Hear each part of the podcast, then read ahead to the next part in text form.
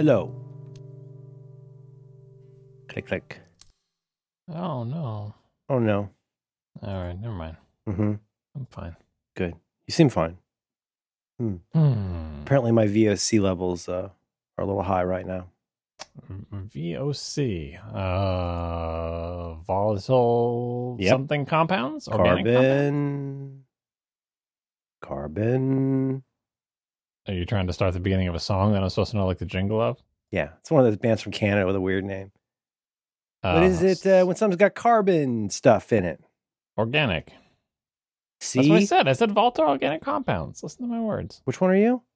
Yeah. Hmm. All right. V O Cs. All right, so, how, so how are your V O Cs? What, first of all, what's telling you that your V O Cs have a problem? Is it just the voices or is there some kind of instrument? That's a voice. It's a voice of kind. It's a little mm-hmm. beep beep from my uh, my uh, Awair.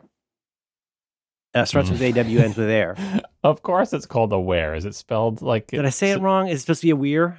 I don't know. How is it spelled? A W A I R. Awair. Oh, I get it's it a pun. It you get air it. It's, a it's terrible. It's got air. Uh-huh. It's terrible. It's not great. Uh, wh- air? Talking cat? It uh yeah, and so it'll go boo doop, and that means then I go look over, and it says something like your humidity is returned to normal, or your, your V O Cs are up, or what have you. Organic.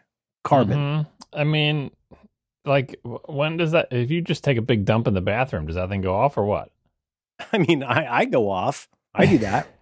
I wouldn't say that. No, I'll tell you when you notice it is um, if I'm running my, I got this new Dyson. Uh, it's not exactly, doesn't not an air conditioner. It's not a, a hunchback. V O C sprayer. Stop talking about poop. That's so gross. That really upsets our listeners. You know um, what V O C is in in uh, in my in the business world?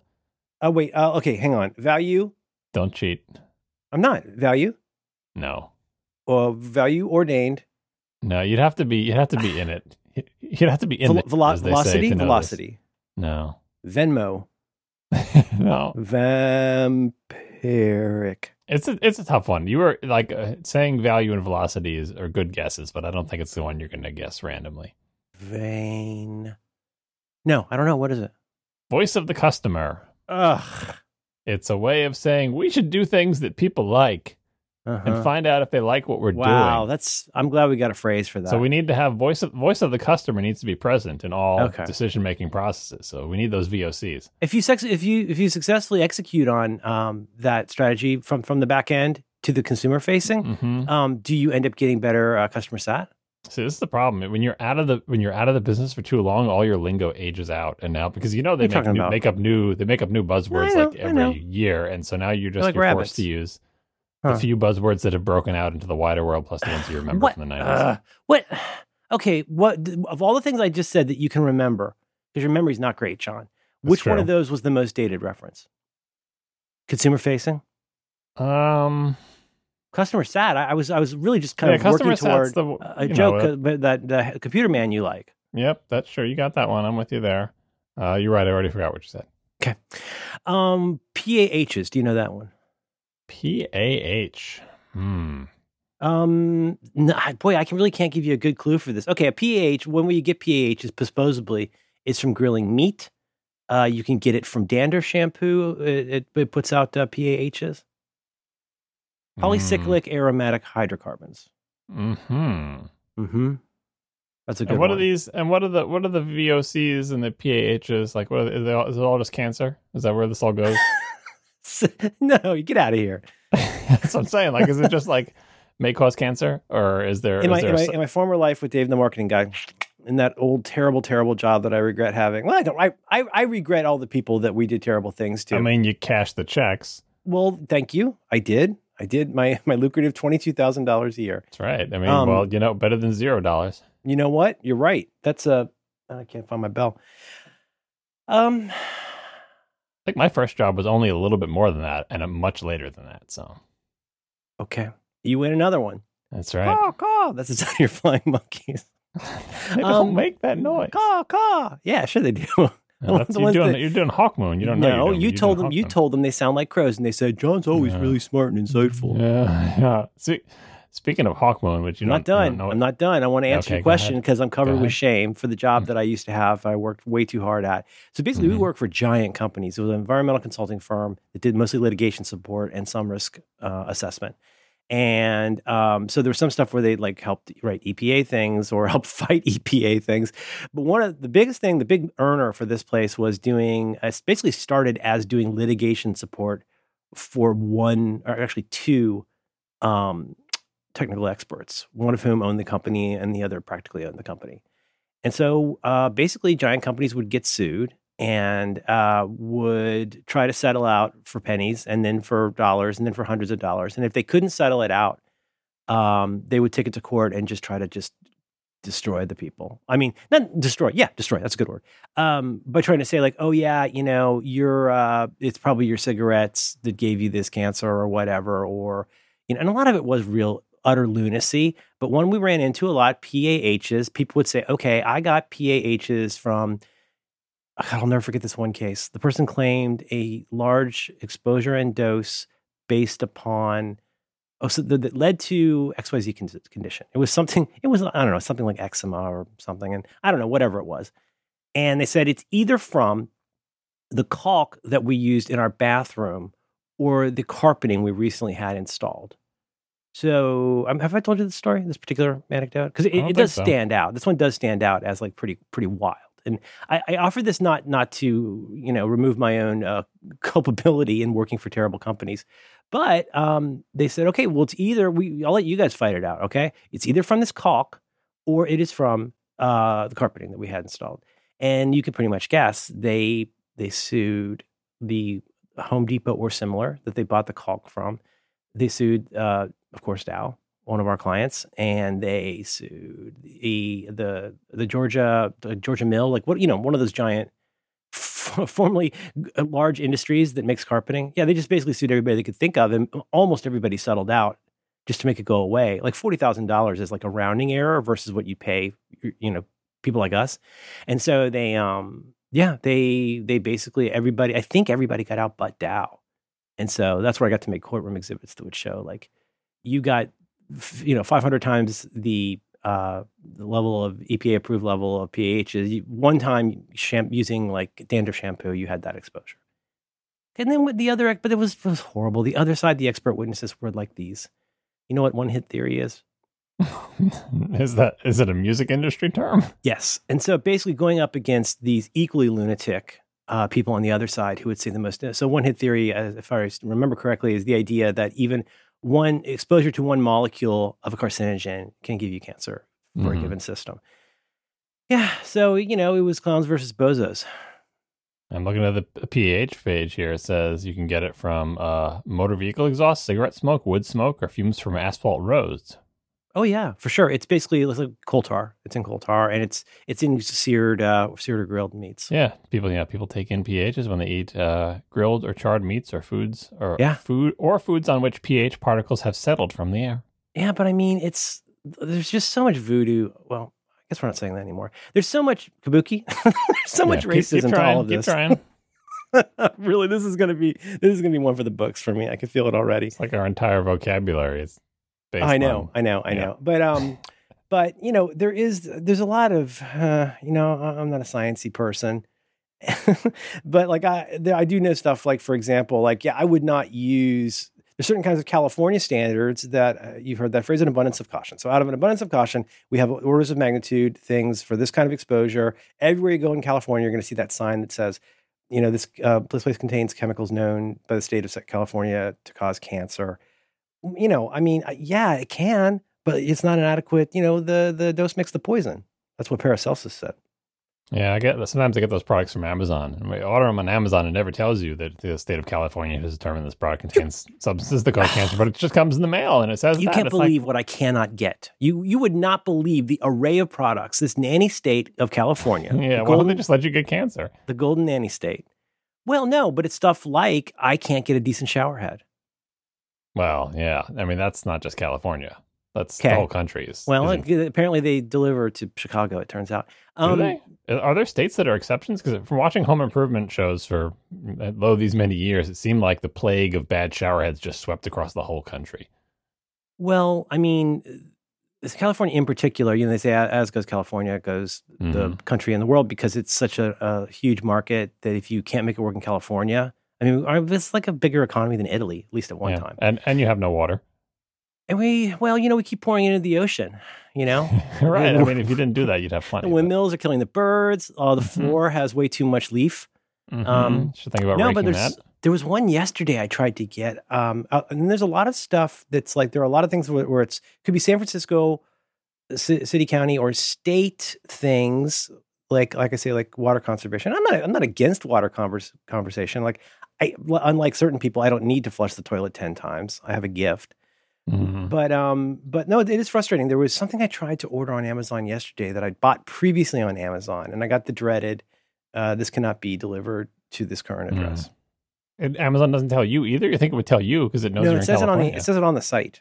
Oh, all right, it, well, see if I can find it. For it's you. better than like you ordering it and then you know waiting for it to arrive and then finding out three days later you get an email and says. No, sorry. That only happens with MacBooks Pro. Right. The um the the, the other one though is uh, perchloroethylene. So there was that. That is the primary one of the primary constituents in dry cleaning fluid, and got you know really run up the flagpole about all kinds of conditions in the seventies and eighties, and. uh And so, you know, stuff would happen, like somebody would buy a lot and then they'd say, oh, no, I just found out this used to be a dry cleaning store. Mm. And so now they have to do uh, they have to do risk assessment and, and remediation and all that stuff. God, this is fascinating. What a fascinating way to be canceled. Yeah, this is very much like uh, the job that uh, uh, Jack had or the unnamed protagonist had in yes. uh, Fight Club. Yeah, that was about insurance, right? Yeah. But it was similar, defending corporations from people who feel they were wronged by them and figuring out if it's worthwhile to uh, settle and, you know. Yeah, very much. It's a, it's a, it's actuarially a whole career. And Dow, yeah. Good old Dow. Dow de Jing. Welcome back, everybody. This is episode, according to uh, the document John's going to probably use to trick me, uh, episode one forty-eight uh, of, uh, what is this? This is Reconcilable Differences with John Syracusa. And, um, Uh, we're we're we're supported by our uh, uh, advertisements that run here, but uh, you know uh, our favorite way to be supported is by you, the listener. You can always go to relay dot f m slash R D. R D.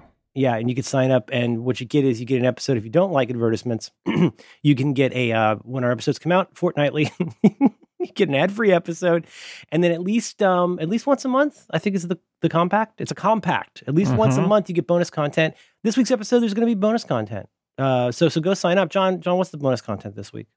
Bonus content this week is, in theory... Uh, it's, you know, it's what, we, it's, what we, it's meant to be, as they we say. Call, yeah, well, we, we call audibles. Anyway, in theory, the bonus content this week is a revisitation, uh, a modified revisitation of our classic Secret Weird Things People Do series.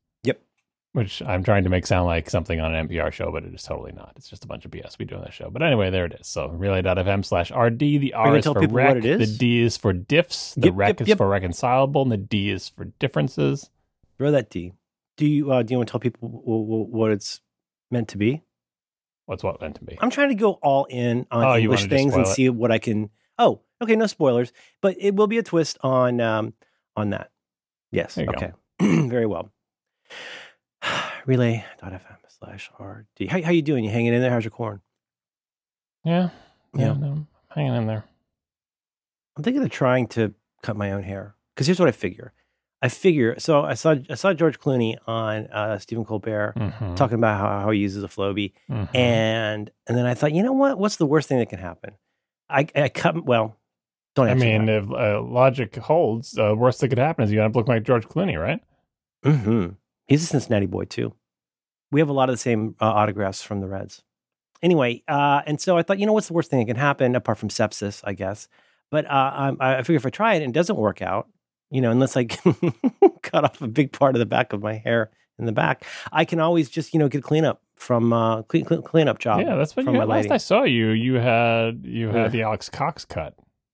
And I love it, but, you know, it does grow back. And right now really? I look like... I don't know. I look like somebody on Punk Rock Day. Mm. Oh, because it's still, it's not like long enough to lay down, but it's not so short that it... Like, imagine if Paul uh, Simonon from The Clash was not as handsome. Oh, lost me.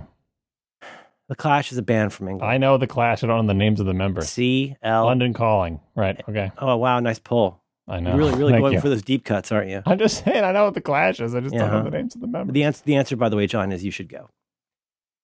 Hold for laugh. Uh, mm-hmm. I've been watching a lot of Clash documentaries. My uh, my daughter is very into the, well, very into. She's into the brand, the Clash. Yeah. Because of the Boys. Because of the Boys. Because of that one scene with that, that song, the one Clash song, you know. Bah, bah, bah, bah, Which scene did they use that in, in season two? They use that in one of the big scenes. It's mm. used in lots of things. It's also used in, um, you know what? You know, it's used in, where's my bell? Also used in Patriot. Do you remember? Mm. S one E one. What scene? No. I only seen that series I'll once. I'll sing it for you. Do, do, do, do. Run the Bull. I know the song. Yeah, when the, Run the Bull. When they cut to, when um when uh, Cool Rick goes to see John ride the bull, it's going to be that mm. one last time. It's that beautiful, touching scene where he, he it's all English people, people who are, as he points out, not from Texas, riding mm-hmm. the bull. And then they play London Calling, and the English guy falls right off. And then John, you see John get on. He's doing great. He's mellow. And that wonderful moment where I don't I don't know if he even looks at Rick, but you, Rick realizes what's about to happen, and Rick just smiles the tiniest bit, and Rick like or um, John basically lets himself get thrown so that he can go help his family, because that's how he does. It's a really good show. Y'all should watch it, and you should watch it again. Shame on you! I still haven't mm-hmm. seen season two, so season two was not as good. I had that feeling, you know. We we, we watched The Boys a lot. That's mm-hmm. one thing I've heard. You had a, um, uh, how far in are we? Oh, God. Oh, before we get on, uh, we're barely started. Hair, speaking of haircuts, I mean, yes, I you know this because I think I sent you a picture, but I got a second quarantine haircut, second yep. at-home quarantine haircut recently. Yep. Yep. Um, I think we, we made some improvements from last times in terms of uh, which parts are long and which parts are short, or how even it is, but we did have a few incidents. Yeah. Two two incidents. One in the back with the little, with the little shaver, you know, the, sh- the buzzy shaver thing where you're just supposed to, like, clean up the edge. Yeah. And there was a little, you got there was a little mishap the opposite there. Of a Padawan braid. Yeah, there's a little mis- mishap there. Um, Nothing. It looked great. It looked really cool. You look kind of, if I could say, punk rock. No, I mean, no. It's, yeah. So my wife like slipped and went up about an inch and j- shaved out a little bit there. And then it's like, the, well, I can even it up. You know that? It's like, well, if I just make oh. it that height all the way across. And I, I mostly nixed that. I said, look, here's what I'll allow you to do the evening. I didn't allow her to actually even it, but I allowed her to trim up a little bit to, it's crooked now, to be clear, it's totally crooked, but that felt safer to me than uh chasing chasing the needle, as they say in aviation, all up the back of my head until I had nothing. And then a second one is, told her not to try to cut the the front of my head anywhere because there's very little hair there to begin with, mm. and mm-hmm. just don't worry about it, like I'll handle that myself. And she took off a big chunk on the front right corner, and so I'm kind of have no hair there, but like you said, it'll grow back. So yeah, you, you sound general, a little lopsided a little yeah bit. It's fine. I, it was, this this so should long. be a topic. This should be a topic. And if it is a topic, please write down that it was my idea and what I meant when I said it, which is that I ran across this the other night because one of my projects is that I needed to, uh, long story short, install like basically a curtain rod in my kid's room. And, you know, I I am the measure many times, cut once guy in our family. Everybody else is just, ah, we'll just go see, we'll just put it here. It would look nice to put here. And it's like, ah, no, you have to see how long the curtains will be when they, ah, you gotta, ah, ah, ah. And uh, I had some trouble with it. Basically, I was using the plaster style mount on a wood, on wood. And I was like, I was getting frustrated. And I was like, arr, arr, I screwed this up. Ah, da, da, da. Now I could have, as as people say incorrectly, doubled down. I could say, okay, now that I'm really mad and I screwed up, I should really spend some more time on this. I think that is when you need to have, it's a rookie mistake, unless it is critically important or you're trying to like get out of a Turkish prison. That's not the time to lean further into what you're doing. That's time to take a break, walk away. And I think when people get into these, oh, I just need to even this side now type scenarios, and and you, then you don't even look punk rock, you look more new wave. Nobody wants that. Yeah, no, I mean, that's, I, I don't, I know very little about cutting hair, but the one thing I know is don't try to fix it. Because that well, never it's sort ends. Of like, it's sort of like the corn in some ways uh, about the, with the pandemic, like one of the, the myriad frustrating things for me has been like, you know, you don't get extra credit for everybody, for almost everybody almost dying.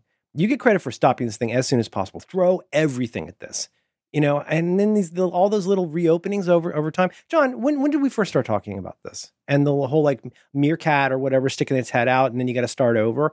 We've been talking about this since probably March, April. Mm-hmm. Like, stop, everybody. Really, really seriously stop. And you know what, you know what happened? You didn't stop. And you know what happened? Everyone went home for Thanksgiving and Christmas. That's what happened. Yeah, it's, you know, but yeah, my new theory in some ways, my new corn theory is that, and this is not super insightful, but I do now see a lot of people that are quote unquote wearing a mask. So we've all been saying for a long time, please put your nose in the mask. Everybody mm-hmm. should know better, but ask yourself this, what do you know about people? Well, here's one thing we know about people. We can, we can kind of, um, anybody who has been wearing a mask, even incorrectly, you ask that person, hey, have you been wearing a mask? And like, yep, every day. I'm so sick of it. I'm really tired of wearing a mask. Because what are they going to say? Oh yeah, I have a mask over my chin, but so technically I'm not really wearing a mask, correct? Like you say that to somebody, they're going to be, are you kidding me? I've been wearing this damn thing every day since March and it's driving me crazy. So I'll bet you dimes and donuts, there are a lot of people out there who would self-report as I'm a good boy and I'm doing mask things. And a lot of times, in my in my experience, it's older people and it's the nose sticking out, which in my, to my understanding means, y- yay for you not spreading it to others so much, but that's a, you got a big old honking vector out there right now. So yeah, you think you're a good boy. You think you've been wearing the mask. You think you're tired of it. But like, you're also, you're not doing hardly anything to actually protect yourself. I mean, it takes a level of uh, sort of mental dedication and vigilance that normal people are never asked to do in their lives. Like just simply never. Like people arrange their entire lives so they will never have to have that kind of uncomfortable vigilance for that long. Because, you know, this willpower is a limited resource. And in general, it's the reason why people find it very difficult to break bad habits or even ones yeah. that are going to kill them, like smoking and so on and so forth. And so where, you know, like it's it's not surprising to me that people just do not have the the the sort of the the, the charge in their batteries to yes. do a thing that they find uncomfortable and don't really understand for a year. Yeah, I, I never got it. So it's like insurance or something where you're like, I, yeah. I never got it. So I must have been doing a good job. But you're correct. Bad habits are hard to stop and new habits or new additions to something are hard to learn. Yeah. On that and, other and hand, my, and my favorite thing, um, you know, like just the basic failure of rationality, people don't make decisions that way, right? Mm-hmm. Like, even though intellectually, in theory, if you gave them a quiz, they would check all the right boxes, like you said. Like, they'll give the answer with their nose sticking out, saying, "Oh yeah, I've been wearing the mask since the beginning." Right? Yeah, I'm wearing it right now. Right? They know all the answers. But there's a disconnect of like, yes, but how I actually make decisions from moment to moment doesn't even engage that part of my brain that would give yep. you the correct answers for that quiz. That's classic. I mean, it's an even more version of thinking fast and slow. But like, for example, yesterday we did a, a couple dump runs and uh, oh, that sounds gross. I had to go drop, drop some stuff off those, at the dump. Those V O Cs, and my, yeah. My, my, hmm, uh, my lady friend who like, My, my lady friend and my kid, like, don't do, they won't walk past the door without a mask on. Like, I'll take out the trash to our garage, but mm-hmm. they won't, like, cross the threshold without having a mask on. Like, they're both very, almost militant about it. And, like, but you know what? We were driving there in the van, and my wife was so ashamed because we're about to, to like, we're going through the scales, you know, when you go in. Mm-hmm. And and for, like, half a second, she didn't have her mask on, and she was like, oh, my God, I'm so sorry. To a person who's, like, you know, four or five feet away from her, who, mm-hmm. who does have a mask on. But she was so embarrassed because she's so good about it and she didn't want to break her her record, you know? Yeah. I mean, yeah, it's, it's true to me. There's a reason every single one of our vehicles has a million masks camped out in it because how many, you know, six months in, you're still getting into the car without a mask? Like, yeah. you yeah. know, it's like, well, I've got it in my pocket. I'm just walking, you know, into the, into the driveway to get in the car. And, and then you get in the car and you're going down the road and you're like, oh, where's my mask? And that's I why know, there's it feels one hundred really masks weird. In every car. Mine's become almost like a, because I usually wear this sort of over shirt, like this long sleeve button up shirt. It's very cozy. Um, it's my top layer usually. And I always keep one. And it's well, Marine Layer. Check it out. They have pockets on the side. You can put your hands in. It's really nice. And so I always have a mask in my right pocket. So where it's become almost like a pocket watch. Like if somebody comes like, to the like door. Like a pocket hanky. Every one of my jackets has masks in every single pocket. Yeah, jammed just, in there. Right, and doggy poop bags, to be fair. But yeah. Oh, you know, you're such a good citizen, John. It's no wonder people worship you. Uh, doggy poop bags, I feel like there's been a big change. Like, I owned a dog. I mean, right, granted, my first dog I owned was in Georgia, which I think many things yep. about society are different down there. And uh, we picked up the dog's poop most of the time. But when we took the dog to the park, we didn't pick up the dog's poop. We were totally, bad people. You're outside. Who cares? Right, we're, yeah, not we're, in the, we're literally yard. In the woods. Yeah. Like, it's we're in the woods. It's like the other animals poop there, fine. But yeah. that's not the culture here. The culture here is pretty universally, you always pick up a dog's poop one hundred percent of the time, even if they poop in the literal park, because we live near a park. Oh my God, it's it's the opposite of that here in the sense that they're not opposite, but like there are people here who are what you're describing. And then there are people who just never do it. You must get that as well. I mean, yeah, cities, you got to expect people, they're going to poop on your front doorstep and they're just going to leave it there because they'd be like, ah. And also the dogs. Yeah. Yeah.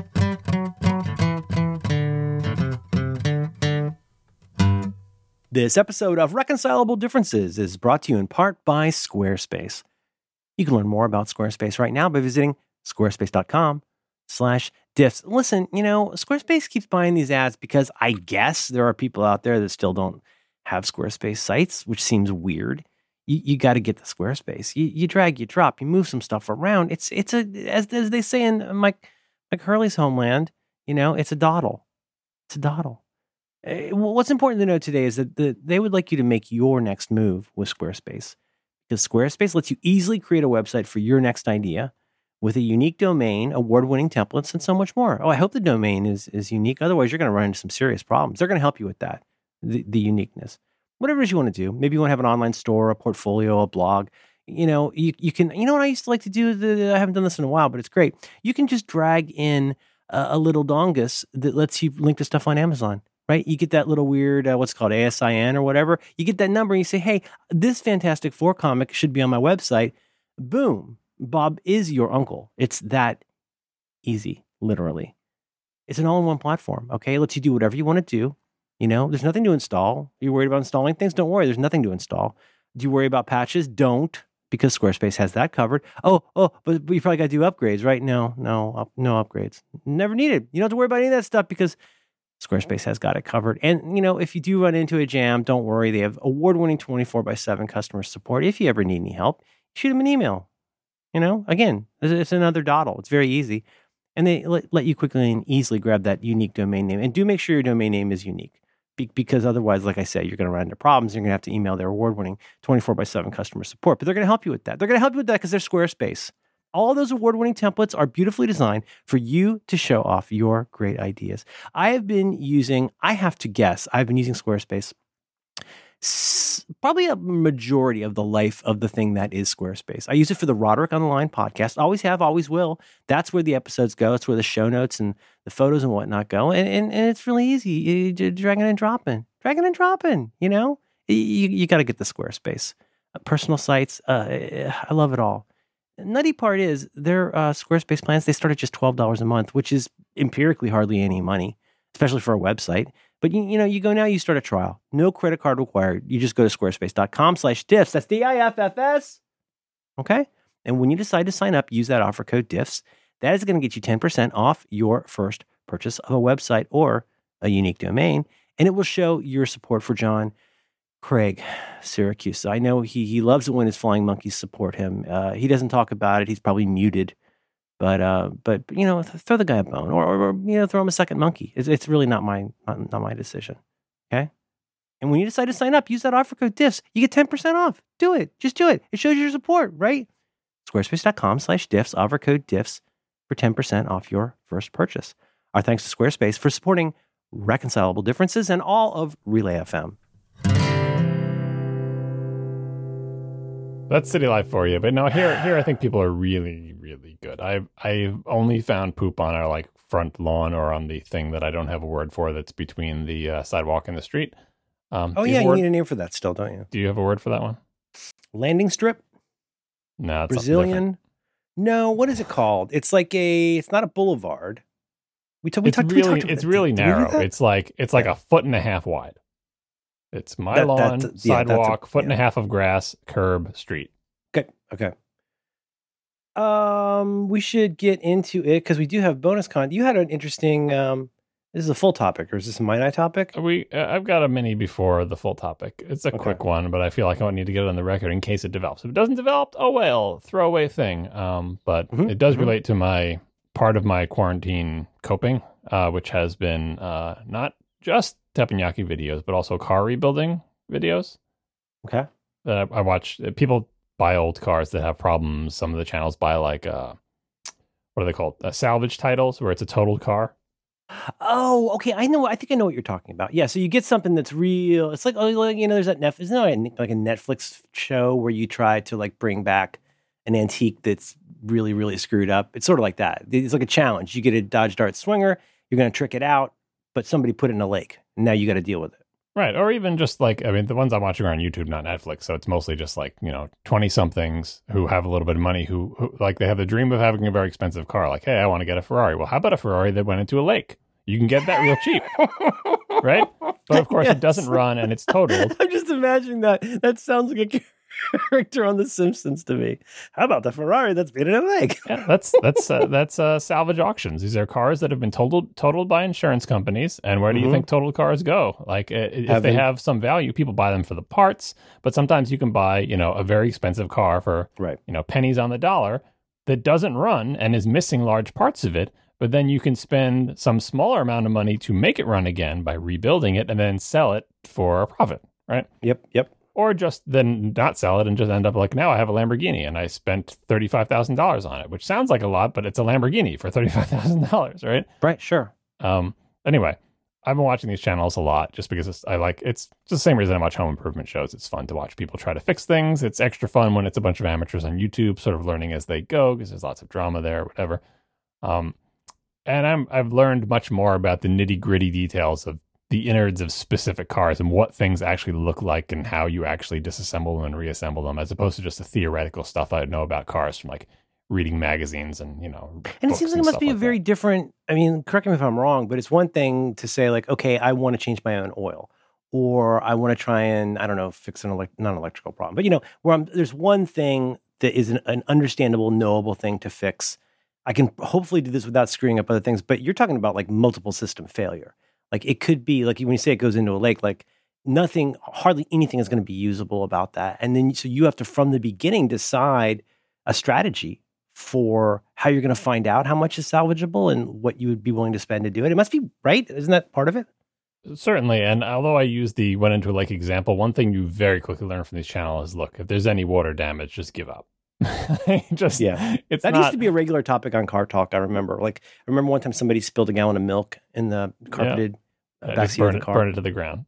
Exactly, because like you fire. Can salvage, you can be a part, quote unquote, parts car at that point, but water damage is killer. But like, but a lot of it's the ones that are in accidents. So sometimes there's just whole parts of the car missing. Like, oh well, this car doesn't have the front end, but in this car the engine's in the back. So really, all you're missing is the suspension, the steering, the frame, you know, like, and it's it's the tricky bit of knowing, like, well, if this one piece of the car is bent in the slightest, it's worth zero dollars. But if that one piece isn't bent, it's going to be worth sixty thousand dollars, right? In terms right. of what you can sell it for later, mm-hmm. you know. Yeah. Um, so it's anyway, it's it's fun to watch, and what it's got me is much more practical knowledge about parts of cars. So recently in my drivings, because I'm driving my kids to and from school so they don't have to be on the bus, or one of my kids anyway, soon to be two of them, which is a whole other uh, go for poking your head up thing that we've Eesh. talked about in the past that I don't want to yeah. get back into now. But anyway, so far so good. Anyway, I'm driving my kids, and so I have more occasion to use my car. And just this Monday, I think, uh, yesterday, yeah, I suppose yesterday, uh, when I took the car out, Uh, and I turned on my blinker to make a right turn, I noticed the telltale faster than normal blinking of the little thingy on the dashboard. Oop, that's not good. Alternator? Do you know that one? I thought everyone knew this one, but yeah, I'm... isn't it? Isn't that? Oh, it's not altern- alternator. No. This. So this is. A, I, I. I had to. Ask, I told my kids this because I realized I don't know how I know this because I didn't read it and I haven't seen it on any car rebuilding channels. But somehow, that from my sounds youth, familiar. I feel like I should know. I this. know what it means. You know. So what? You know what I'm talking about. When you turn. When you turn. Right. Like a yeah. Mm-hmm. It normally goes tick-tock, tick-tock, tick-tock, mm-hmm, and yeah. there's a, usually a little light on your dashboard that blinks in time with the tick-tocking, right? If one day you turn on your blinker, instead of hearing tick-tock, tick-tock, you hear a double-speed tick, like tick-tock, tick-tock, tick-tock, tick, it, it is essentially twice as fast as it would be. What it's trying right. to tell you, usually, as, according to my knowledge that I have no idea how it got into my head at all, probably my father told me at some point, is that one of your bulbs is out. Right? That's how you, how, otherwise, how would you know oh, when you're... because it's overpowering the existing one. It's no, there's actually that, like a, a mechanism in the cars that say if you don't feel this resistance on the circuit, it means that there is a that one of your bulbs is out. Therefore, oh, that's tick, interesting. Tick okay, cool. Because you wouldn't obviously that's not the kind of thing one would notice. And until someone honks at you or something, and it's well, that's what I'm saying, or you got pulled over. But if the thing's still st- behaving to your use of it exactly the same as last week, yep. I get it. That's all. I did not. I did yeah, not know and, that. So that's a feature, not a bug. Yeah, and the fact that I knew that since my childhood means this is probably a very old feature of cars. It's not super high tech or anything. So right. That happens, and you know, I'm like now, like I, I I'm waiting for my kid to get to the car, and I get out of the car, and I'm like, I'm going to find out what which blinker is the problem. So I turn it on, I look, the back one is blinking, the front one is not. I'm like, aha, the front, the front one's dead. So then I look, and I say, okay, well, what's wrong with the front one? And I get in there to look at the bulb, and the filaments are intact. Like, you can see it with these, you know, modern clear uh, things. Mm-hmm. I can see right through the headlight thing and to the bulb, and the bulb's got filaments on it, and they are not broken. Like, huh, all right. Because now, now at this point, I'm like, look, all this time, mm. all this time spent watching car rebuilding channels, I'm raring to go. I'm like, I, I sure. know all the different parts it, of this it car. It wouldn't be a fuse, because the fuse probably would be servicing both. Well, that was my next blinkers. question. All right, well, what about the fuses? Because you learn from all the car rebuilding channels, you oh, yeah. check the fuse boxes, and there's that's multiple the fuse boxes. That's the corrupted font of cars. Right, exactly. So, and then it's and then while I'm waiting for my child to come uh, to get into the car for school, I'm sitting there and I'm flipping through the owner's manual, finding the page that has the fuse listings. So like, well, the fuses under the trunk are, are control these subsystems, and the fuses in the glove box control these subsystems. And I'm going through all of them, and none of them say indicator. And I'm like, do I just not know what it's called? Blinker, turn signal, turn indicator, indicator light. There's ones for the high beams and the low beams. And I'm like, well, maybe the low beams also count as the blinker one. I'm like, oh, I can't figure this out, but I'm like, I'm gonna, I'm gonna figure this out. So I go, like, drive my kid home, come back in. I, I, now I resort to the internet. I sit down in front of my computer, do mm-hmm. some brief googling, and it's like maybe the hazards are is the fuse that's connected to the the indicator, um, because that's also a thing that blinks. And you know, I, was, I actually had trouble finding it, um, like any information about what was connected. But I'm like, well, I'll just look at the fuses. So I look at the fuses. Fuses are all good. I'm like, ah, oh, well. You know, I'm I'm starting to get frustrated, like just like they do on those channels. Like, what the hell is wrong with my thing? The bulb is fine. The fuses are fine. I'm like, let me just take out the bulb and like reseat it. And I'm, I'm like finding all these things about sometimes it, it melts because it gets too hot and the connector melts and all these problems. So I'm like, all right, I'm just going to go take out the bulb, mm-hmm. right? Because I know how to do that because I watch car rebuilding channels. Sure. And and I reach in there, reach behind the headlight to take out the uh, turn indicator. And what do I feel? But a little little thing that I'm about to untwist to get the bulb out, and at the end of that little thing that I'm about to take out is the telltale feel, because I can't see it because it's in the dark, you know, inside the the hood, the telltale feel of the ends of a bunch of wires in my hands, like a tiny little nubbin of the end of a you bunch got a, of wires. You got a critter. You got a critter. I'm like, I'm pretty sure that that, oh, that no. light bulb should be connected to something and not just be two little tiny bare wires poking out the light bulb. I, I like I like your theory. I think I think it should be connected to work. Yeah, and that like reminded me that I should always use my computer debugging skills, which is basically, is it plugged in? And the answer is no. So yeah, I, I, you know, I, I, is it plugged in? What is it plugged in can refer to many different plugs and many different ends. Yeah, let me let me send you the a photo here just so you can get a get a feel for what we're dealing with. Um. Also, when you were grown up, did you call them blinkers?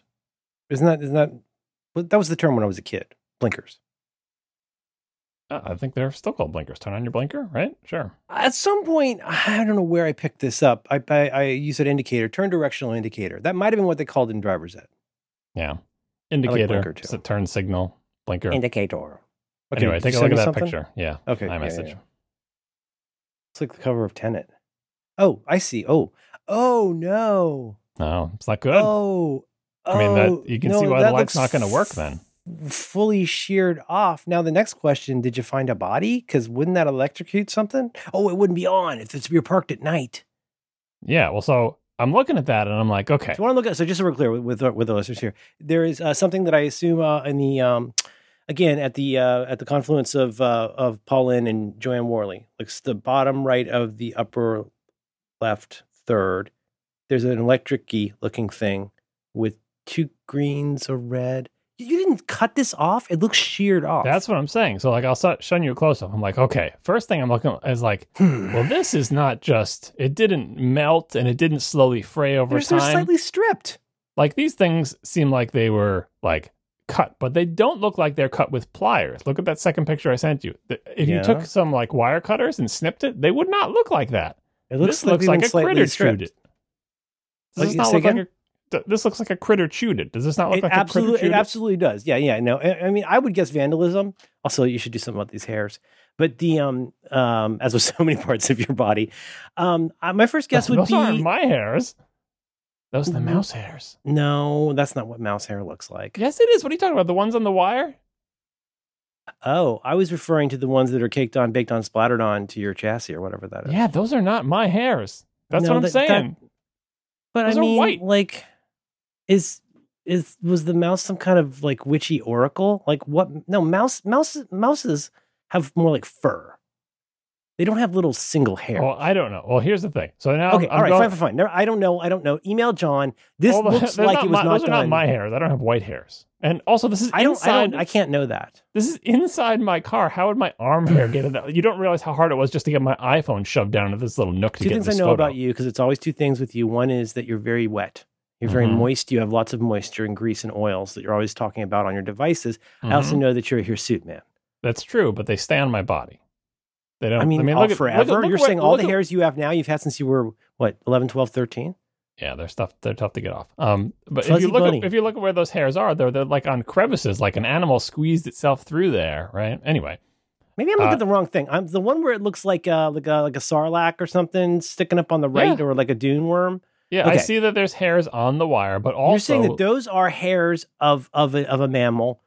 On there, I'm looking at uh, in the left, like in the Paul Lynn spot. I, I'm I'm looking at those baked on, kicked on, splattered on hairs. Yeah, no, I, that's what I'm saying. That's some mm. animal squeezed itself in there. How would I even get my? I can't. I can't even reach any part of my body to that spot. John, except I, for I hate to my do fingertips. This to you, buddy, but but hairs don't stay on one's body forever. Yeah, they can be cut off, but they can also fall. Well, off. I assure you that I did not leave you know. my arm in the the bowels of my car's trunk for hours and hours until my hairs could it's fall not, off and somehow. It's not Benjamin Franklin there. with the key and a kite. I mean, they can, they can, you know, move. I don't know if it's osmosis or faith, but the hairs... I'm going to have to, never I'm mind. Have to put What's, this picture in the show notes so people could see these hairs so that gross. you think are my arm hairs. It somehow got wedged on, between on the, the, the light and the chassis. Thing? Okay, fine. Tell me what your theory is. It does look to me... Because it even looks like it got um, twisted a little bit. Not the hairs, but the, the red and black wires. Well, I mean, they're. I think they're twisted in the in the entire thing. Ah, twisted pair. Okay. I mean, look, look at the took, other picture. You ring. can see the one mm-hmm. that's intact. See the see the intact ones below it. The ones that go into the low beam. Oh, I guess. In the first picture, right? Yeah, yeah, yeah. I see. I see. I see. So I think the wires are like that through the whole thing. Boy, this is weird. What's what's your theory? I mean, I assume some. I mean, is, am I being am I being uh, simple? Your theory is the that a critter got into your automobile and got past all your arm hairs, and then was able to, to for some reason, chew through rubber. I, this is the thing that my, mice do, right?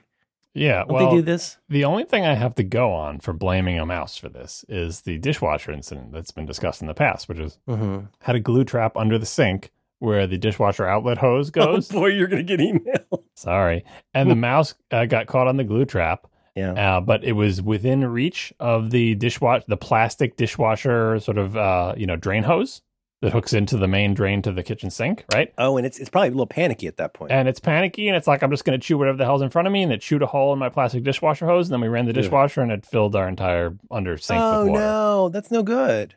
Right? Oh. And so then, yeah. So, and that was a costly repair. Because, yeah. So, anyway, why did that thing chew it? Because it was there, and it was chewing. It was there. Right. Mm-hmm. Now, I say this has to be an animal because of all the things that you said a human would do to your car, trying to snip your left, your, your right indicator turn wire is yep. very low on the list. It's actually not particularly easy to reach. And it doesn't look like yeah. it was cut by a human tool. Like a human tool would leave a clean cut.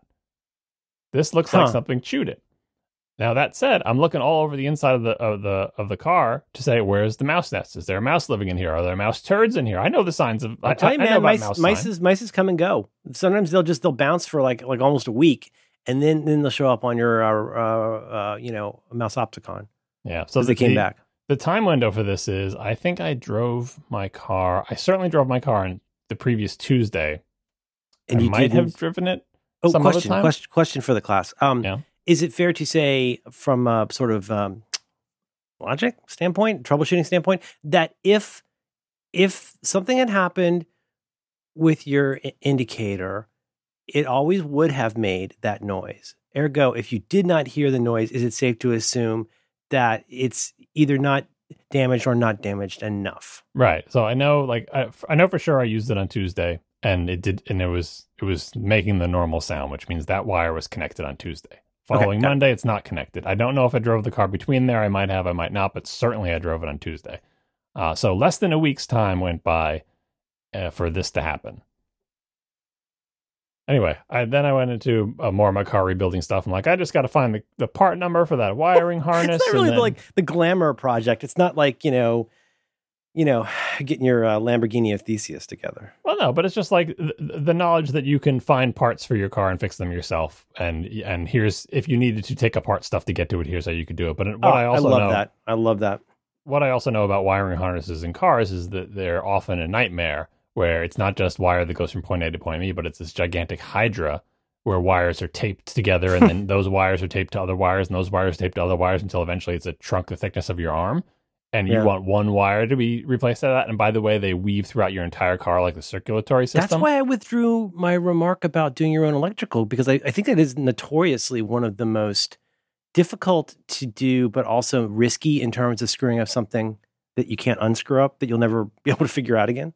Yeah, like it's it really is a nightmare. Like one of the one of the car rebuilding channels I'm watching right now is it's the most most exciting, because it is a uh, a young person. I keep saying that, but like twenty something, uh, trying to rebuild a supercar on his own, and he is absolutely in so far over his head. Oh no! Uh, and uh, he's good. He's really just keeps he's posting really, through it. He's really good at what he does. But you just look at this, you're like, you should not be doing this by yourself. Yeah. And one of the things is the wiring harness for this car. It's a McLaren seven twenty S, I think. Okay, I was going to ask if it was a McLaren, but I was going to feel stupid. Okay. I took a photo of one of those and sent it to you. The McLaren seven twenty S apparently has a single wiring harness. It's as if you could take your entire circulatory system out of your body in one piece. That's what, and that's what it looks like. It looks like oh, seventy-five like kind of thing pounds Patrick Swayze of, would do in of, Roadhouse. Yeah, of like fractal wires. That it's like at the end, there's little dangly wires, and those uh-huh. go to thicker wires, and then thicker wires, then thicker wires, and in the middle, it's like a big tree trunk thing. There's one of those for hmm. the whole car. It goes from the front, connects to the headlights, connects to the dashboard. Are they trying, trying to save everything, money? All the way through to the back of the car where it connects to the engine, and the brakes, and the taillight, and every single thing that is electrical in that car is one wiring harness. So say you need to replace one Thanks. of those wires. It's like, well, what do I do? Rip the entire circulatory system out of my car? You can't even get that thing out until you I'm pretending like I know what car. You're talking about. But a, a wiring harness, is that the thing you described here as this little kind of rectangular thing with the wires coming out of it?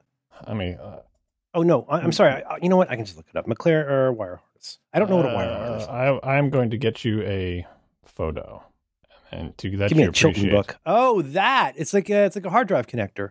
No, Oof. maybe I'm using the wrong term. I only, I only know things from watching car rebuilding channels. Oh, uh, here we go. Um, uh, I got to download this. This is like some highly specialized work. Wow. Oh yeah, so this probably is a wiring harness for electronics. That's why it looks like a wiring harness for electronics. This is a picture of the person uh, trying to remove the wiring harness from the now completely disassembled car.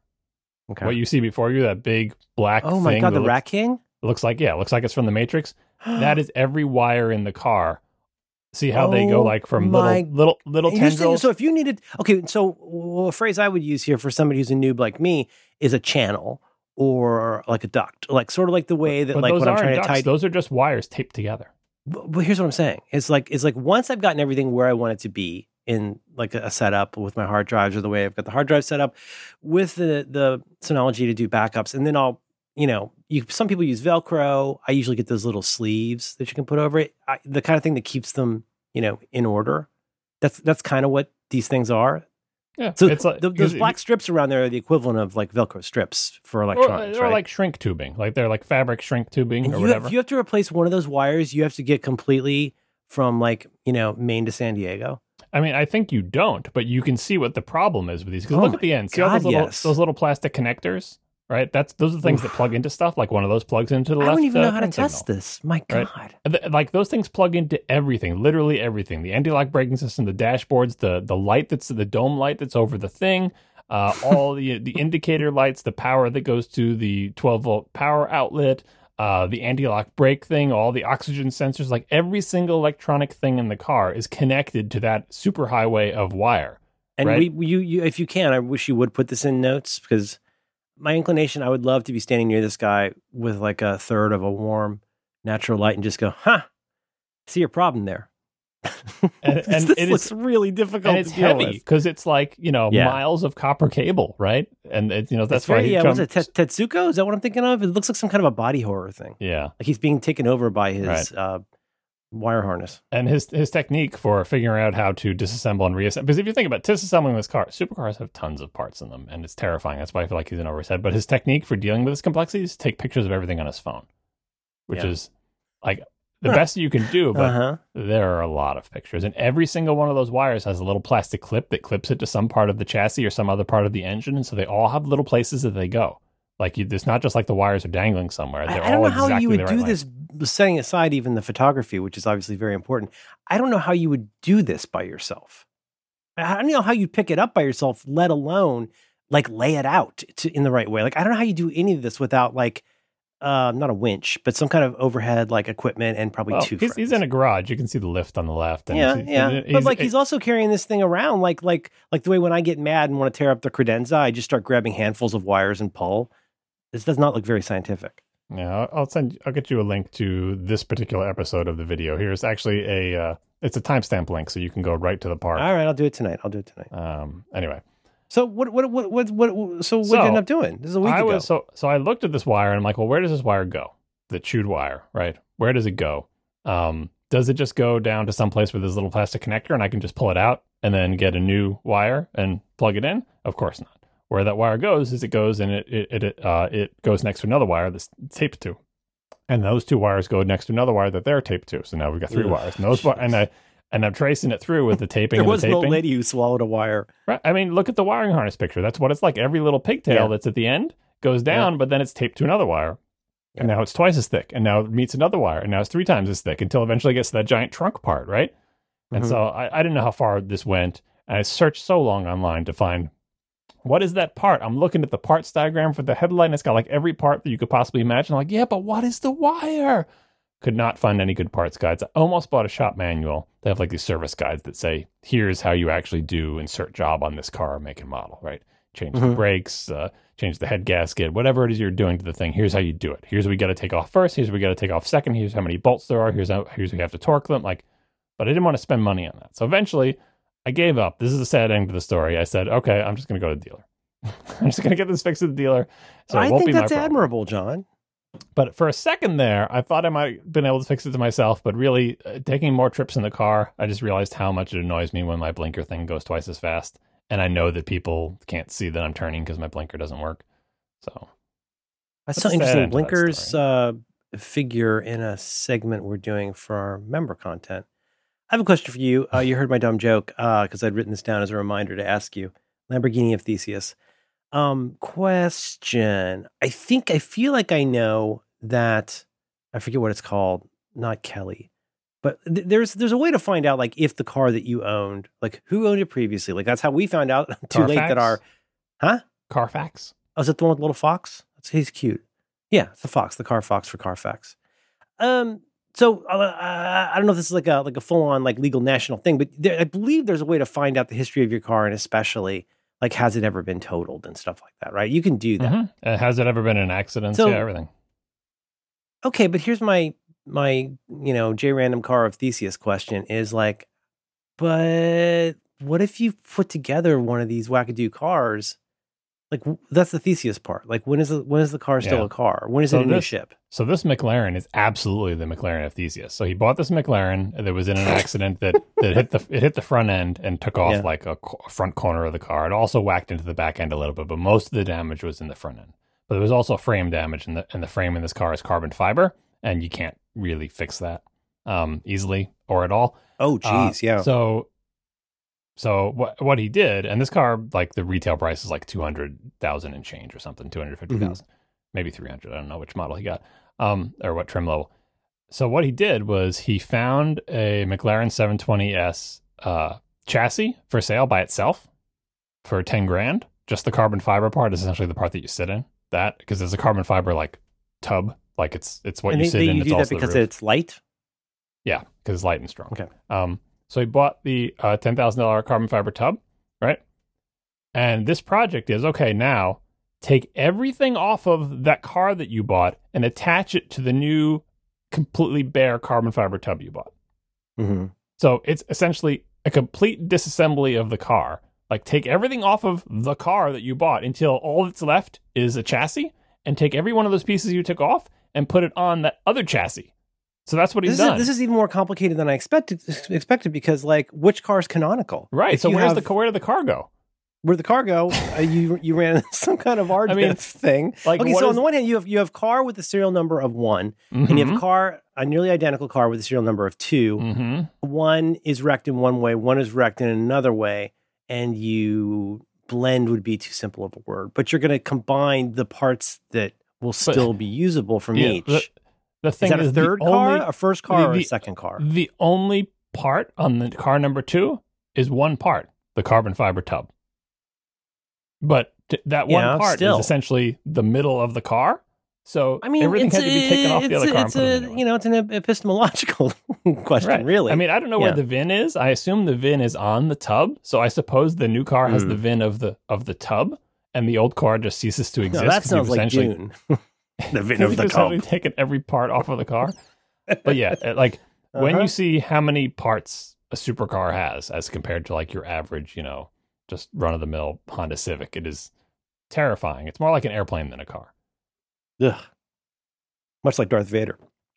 So, uh, anyway, yeah. I'm taking it to the well, dealer. You did the right thing. You did the right thing. You're I mean, the main, the main reason I took yeah. it to the dealer is because uh, I need an oil change anyway. It's like, whatever. Good. Oh, well, you know. Right, and I know you should never take it to the dealer to oil change. They rip you off, blah, blah, blah. You can change your own oil, blah, blah, blah. Yeah, I don't want to void your warranty, it. though, right? I just need to. Yeah. No, I'm, I, I looked up how long it's been since I got an oil change, and pandemic has really put a dent in my regular maintenance. Yeah. Yeah, you got to remember to maintain. Remember for a while, in the beginning, I was talking about how I was taking the car out for a run around the block every few weeks just so it would, you know, yeah. stay alive. Like freeze up. yeah. yeah, yeah, yeah. Here we are, still going at it. This episode of Reconcilable Differences is brought to you in part by Burrow. You can learn more about Burrow right now by going to burrow.com slash diffs, B U R R O W dot com slash diffs. Hey, listen, and here's a true fact. Furniture shopping can be really stressful. My lady friend and I, we met twenty-one years ago, and pretty much from even before we met, in a psychic way, we were shopping for a couch. And we kept shopping for a couch, shopping for a couch. We never got a couch because, you know, there's no good couches. They're terrible and they're all expensive. And you know what happened? I'll tell you a crazy thing. We bought us a Burrow couch. We bought it. Now, you ready for the twist? Here's, here's your O. Henry. Okay, it is that I bought the Burrow couch before they were sponsor here, and like a simp, I, I I I didn't even use an offer code. Isn't that terrible? But I did get a Burrow couch, and I like it. I put it together. Um, it's it's it's great. It, it's got all kinds of good stuff. Uh, you should get a Burrow couch, totally. You know, it's a furniture company that's designing smarter, simpler things for modern life at home. And now these folks, they built the company from the ground up, which is a good way to build, because they wanted to address the biggest frustrations with the furniture industry. So in four short years, their innovative furniture has won awards like Time Magazine's fifty Best Inventions. That's a feather in their cap. And they found a place in thousands of homes all across the country, including, if we're being honest, including in my house. You know, and just to be clear here, I have like like little girl arms. I'm a very, very small man. I, I'm, I'm not a consequential sized human. And I was able to carry up those boxes by myself. So believe you me, listener, if I can carry a, a, a box with a little bit of couch in it, you you you totally can do that, you know? Another nice thing is with Burrow, uh, you know, you get to enjoy a modern shopping experience. Not one of those old-fashioned shopping experiences. I guess, I don't know, they, they throw poultry at you or something, but th- this is modern. So instead of warehouse stores and high-pressure showrooms, I, I don't like being pressured by a showroom. You can visit their clean, easy-to-use website. It's burrow.com slash diffs. And you're going to go create and customize your own furniture for your home. I did it. You can do it. I got girl arms. You could do it. And I don't mean that in a girl way. I mean that in the way of, like, seriously, I I, I like the lady on thirty Rock, I have th- hollow bones, like a, like a bird. Um, it, it's it's a condition, and, and I would prefer that you, you not make jokes about it. It's clean and it's easy to use. You go there, it's modern. And they make furniture that actually fits your life. They have modular designs that make it easy to move. They have durable materials like stain-resistant fabric and pet-friendly rugs. I, I used to have a pet hostel rug, and uh, it, frankly, it ruined my relationship with, with, with the pet and the rug. It was not a good situation. Everything they do focuses on making your life easier, which again is really nice. I'm glad they're doing that. And, and you know, and you're going to save an average of like one hundred dollars on a big item like a couch because every single order, no matter how big or small, it includes fast, free shipping. How about that? Fast, free shipping. Nothing wrong with that. And listen, if you do need help, Burrow, they have world-class service and support. They're there with you every step of the way, from picking out a color to expanding your couch down the road. So, you know, you go to burrow.com slash diffs, right? You go there and you're going to get seventy-five dollars off your order. B-U-R-R-O-W dot com slash diffs. That's D I F F S. seventy-five dollars is so many dollars. Get the dollars off. Get a couch. Burrow.com slash diffs. Our thanks to Burrow for supporting Reconcilable Differences and all of Relay F M.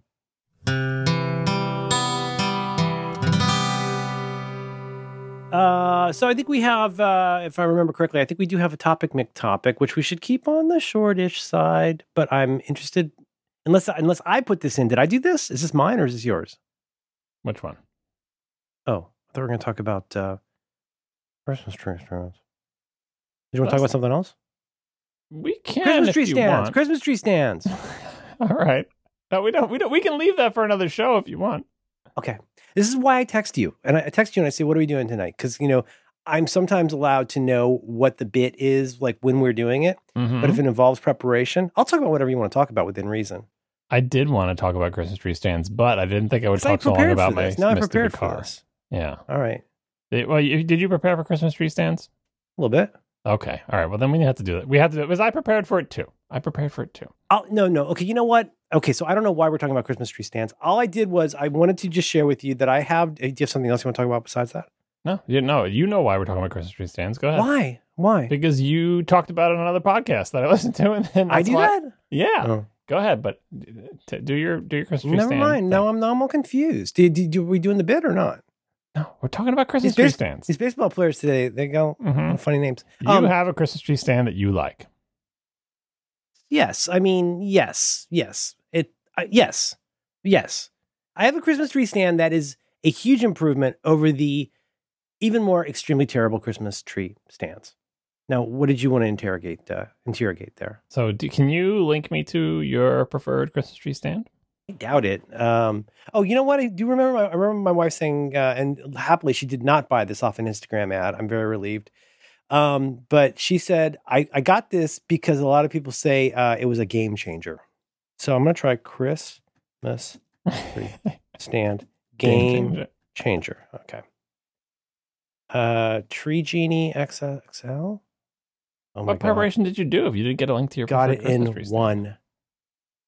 Stand?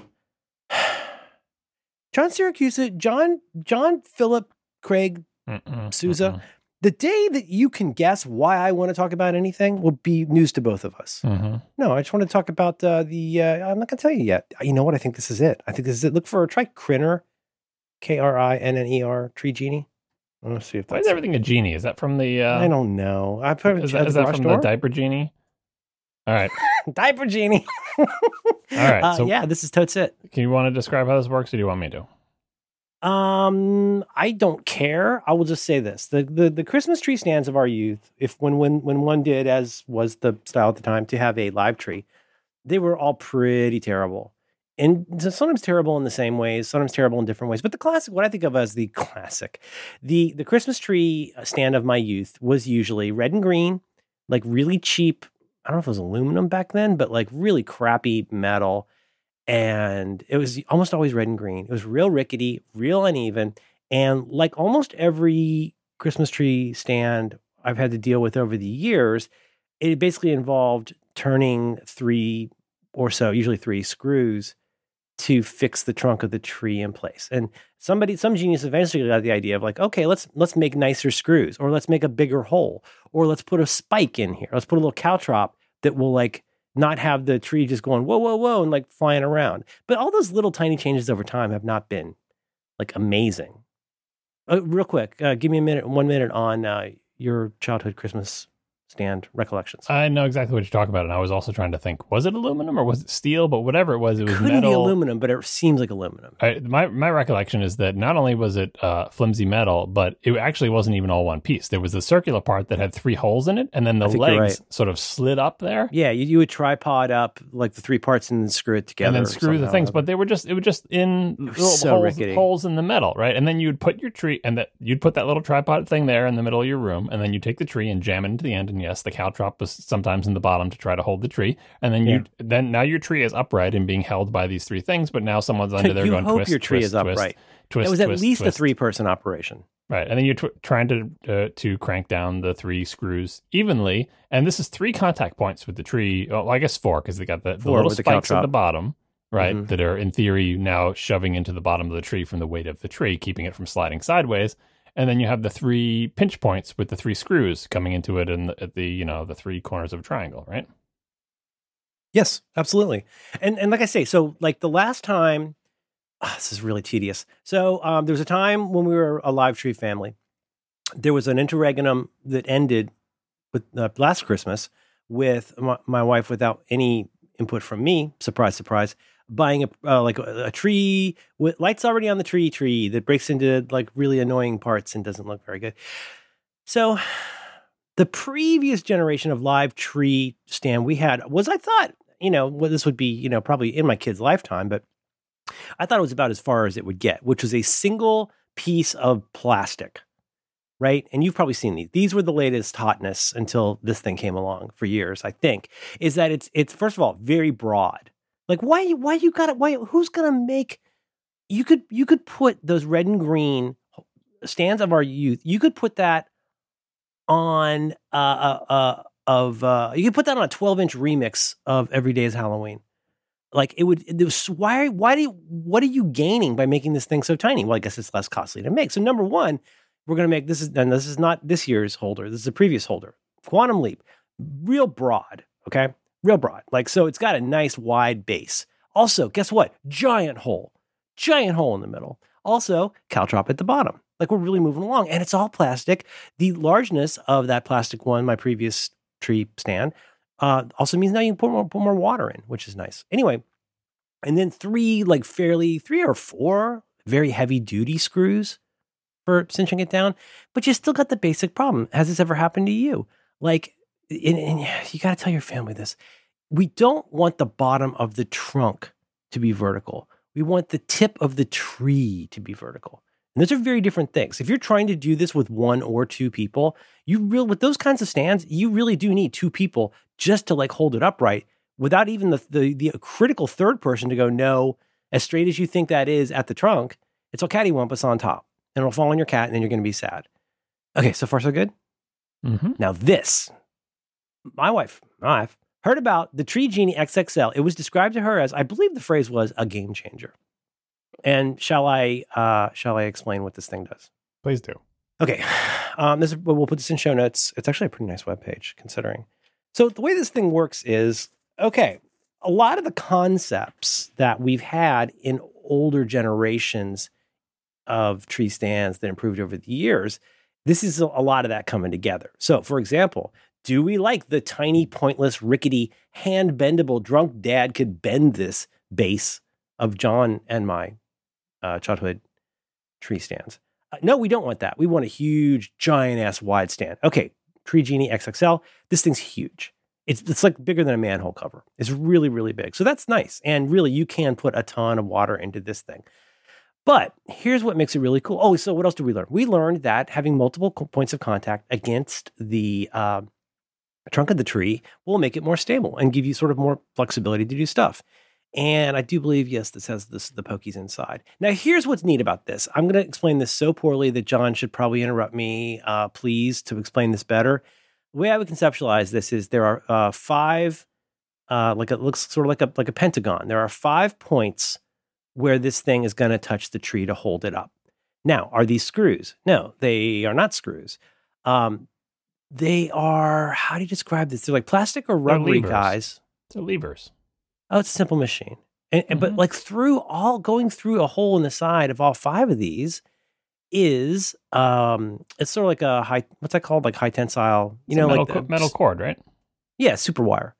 And, and so here's the neat part. And then over on the side, on the other side, speaking of levers, there's a foot thing you push down. Like imagine setting the emergency brake in a U-Haul, that kind of like, like big thing on your left, kind of like that. So here's what you do. You get your tree in there. You could almost do this by yourself, although, as I'll get to in a minute, I think life's too short for that. Um, but you, the point is you get the trunk in here, and you you uh, crank down on that foot lever. So you go like, you know, same as a U-Haul. And those five points, guess what? They're equidistant. They're getting well-distributed, you know, pressure to pull together. So essentially that super um, super wire is acting sort of like a uh, lasso to pull these. Not, they're equidistant, but what's what I'm trying to say? Like there's like equal pressure too, presumably, depending on where the trunk is. Key thing, one, two, maybe three pumps of this little foot pedal. And guess what? You're good to go. Your tree is done. You've got it up. Hang on. Oh, I didn't notice. The trunk looks great, but the top is cattywampus. Guess what? You hit that thing again to release it. You start over, and in less than a minute, you put your tree up again. And I, I as I will explain, uh, time uh, allowing, as I'll explain in my exegesis, uh, this is this kind of thing is right in my wheelhouse. Um, to to service the economics of keeping it fun.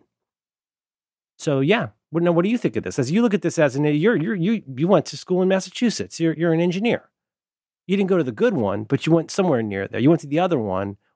Yours is a good one. Did you decide not to go to M I T? Did, they, did your parents say you could have a car? I, I don't, you know, I was thinking about the other day because we were talking about school for my son. I'm like, did I even apply oh, to M I T? I I know I applied to Princeton and they rejected me, which wasn't really? a surprise. Yeah. Oh, I'm very surprised. But I don't think your I people even, skills have come a long way since then. That's just something to keep in mind. Yeah. I either applied and got rejected or I didn't even bother applying to M I T because my math grades were not that good. So I knew I wasn't getting It's a there. very good school. Yeah. So well, this thing holds just, uh, I'm going to throw it back to you here. Crinner's original single cable operation. I guess I could have read what it says here. Simply pump the foot pedal. two point five gallons of water with level indicator. Yes, please. Up to a twelve-foot tree, seven-inch trunk. Humble brag. John, John, what do you, uh, how do you feel about this? So the reason I wanted to talk about this, I heard you mm-hmm. talking about this stand, and I, well, I, I described my childhood tree stand as that st- stupid metal one that we all had. But that's not entirely true because at some point later in my childhood, my parents replaced that horrible thing. I'm just remembering the screws too. The screws were like little uh, little eye hook things with like a, a threaded steel rod that just went in a little hook. You know, it yeah, wasn't. It yeah. didn't even have a handle. It was so terrible. Just anyway, um, they replaced that with something better, uh, and I inherited that uh, tree stand somehow. Is it friends with the hand truck? Yeah, like I got a lot of crap at my parents' house because, you know, they moved out of yeah. that house and they, you know, getting rid of their stuff. So I, I got the Christmas tree stand.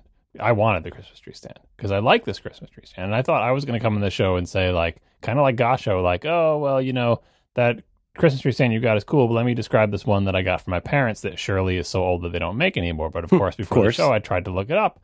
They absolutely make it. In fact, not only do they absolutely make it, wow. it is the exact thing. Like, oh, that there's something really pleasant about that to me. I mean, Isn't it's a weird nice feeling. It's weird to me though because yeah. when I see other people with Christmas trees, they're putting pictures of their Christmas trees on Instagram, or you're talking about your stand on the thing. I never see the stand anywhere. I see either still the crappy stand because I think they still make that, like that stupid metal. We thing. We had one of those until we did our penultimate uh, big clean out in the garage. We absolutely had that up on a shelf, and I just remember it. God, it it really, but like it's so canonical to me in terms of like. A thing where, and again, I'll get to this, but you cheap out on something you think just doesn't matter, and it sucks so much of the fun out of something.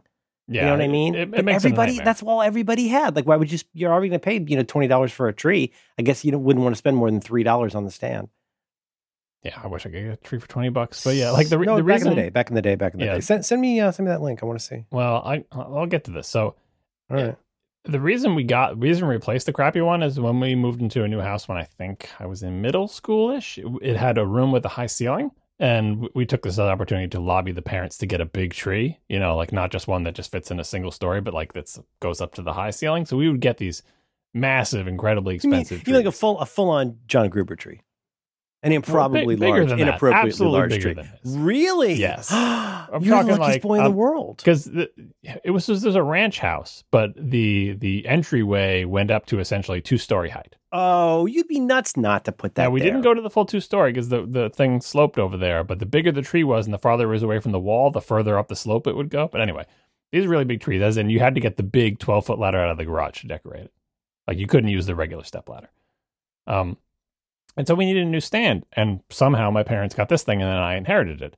And now that I know this stand is not like a product from my youth that you'll never be able to find again, but in fact, apparently such right. a successful product that it continues to be made in exactly the same form, I wanted to tell you about it because I think it's better than your stand. I want to see it. It's like a swing line. Oh, God. I was about to make a remark about a can opener. But, like, there's a reason that that... I, I replaced the one that was in our house, like the kind that's, like, attached to a wall. you can still get, basically you just pop it out, you turn it, and you can replace it and have a whole new can opener. And it's the best. It's so well made. You know what I'm saying, though? In terms of those kinds mm-hmm. of devices, maybe not so much toasters, but stuff that somebody's managed somehow over twenty, fifty, one hundred years to somehow not screw up by by cheap cheaping out and making it dumb. Yeah, and this one, it's like, it looks like, when when you see it, you're going to be like, this looks like a piece of junk, but I'm here to tell you that it's not. So now let me describe how it works to you, all right? So the problems you, you describe... Are you going to send me a link? What's happening? I'm going to send it to you after. I don't want to spoil I don't want to spoil it for you. I'm going to describe it first. I'm going to use my mouth words. Use your you're words. Gonna, okay. You're going to see a picture in your mind, and then you're going to see the real thing, and you're going to say it looks like garbage, but let me tell you, it's not. All right, so you okay. identified the problems. Like, you get it in the thing, you got to twist the thingies. Is it even? Is it crooked? I can't tell. It's like so many problems, right? And when you look at this one, you're going to like, this has all the same problems. I see okay. three twisty things, and it does indeed have three things that you twist. It has nice knobs in them, but there's oh three gosh. twisty Are things. Are you so done? Like, how, Are you done? How does that solve any problems, right? This Here's the secret. To, two secrets to this stand. Number one. It's always two things with you. Right. This stand is two parts. There's a part that goes on the end of the tree, okay. and then there is the stand that goes on the floor. The part that goes on the end of the tree is the one that has the three twisty things on.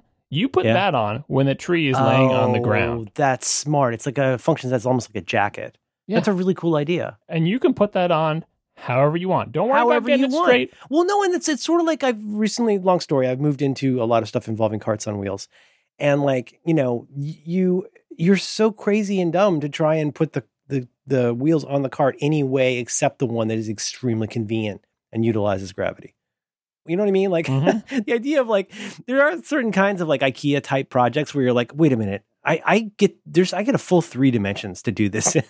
Yeah. And uh, that would that would actually be incredibly helpful. And like, because the last place you ever want to be is under that damn tree. If you're under that tree, it's well, game and over. And also like Q E D, the longer you're under that tree, the more it's not Christmas yet. Like, go, like, you know, Mach Schnell, let's finish this thing. I want to be done with this. This is this is the thing that makes me dread a fun thing. And because I cheaped out in a lot of cases. Yeah, so you get the tree, and whenever you're going to bring it in, you maybe you cut off the, a little bit of the end for a fresh cut thing, and you take this little yep. boot, and you jam it on the end of the tree. Make sure it bottoms out, because there are the little pointy things at the bottom of this thing, and you do want them to jam into the end of the trunk. You know how much easier it is to do that when the tr- when the thing is laying on the ground, and you can get at the end of the tree? Imp- impossibly easier. It's, so it's much not easier. even. It's not even... Yeah, because, and again, also that the idea, though, of having gravity on your side versus working against you. Gravity is way not on your side when you're doing that. I mean, you don't even need it, because all you need to do is make contact with the bottom, with the pointy. No, thing. no, no. But what I'm trying to say is where you're trying to hold up a, let's say, what, fifty-pound tree, yeah, probably? Yeah. Where you're trying to keep that steady while you're doing all this yep. stuff with, like, with your fingers that you use for life. And now you're just roping cattle. It's already on the ground. You're, you're roping sit, cattle. You can sit on the trunk while you do it, right? I don't recommend yeah, it. Can I get a link, please? So that I can butt. say it looks like a piece of junk? Soon, soon. Oh, um, my God. And then... You're keep all right. here all night. And, and so... I'm you not tw- even get to find out what Republicans are... Yeah, voting. yeah, yeah.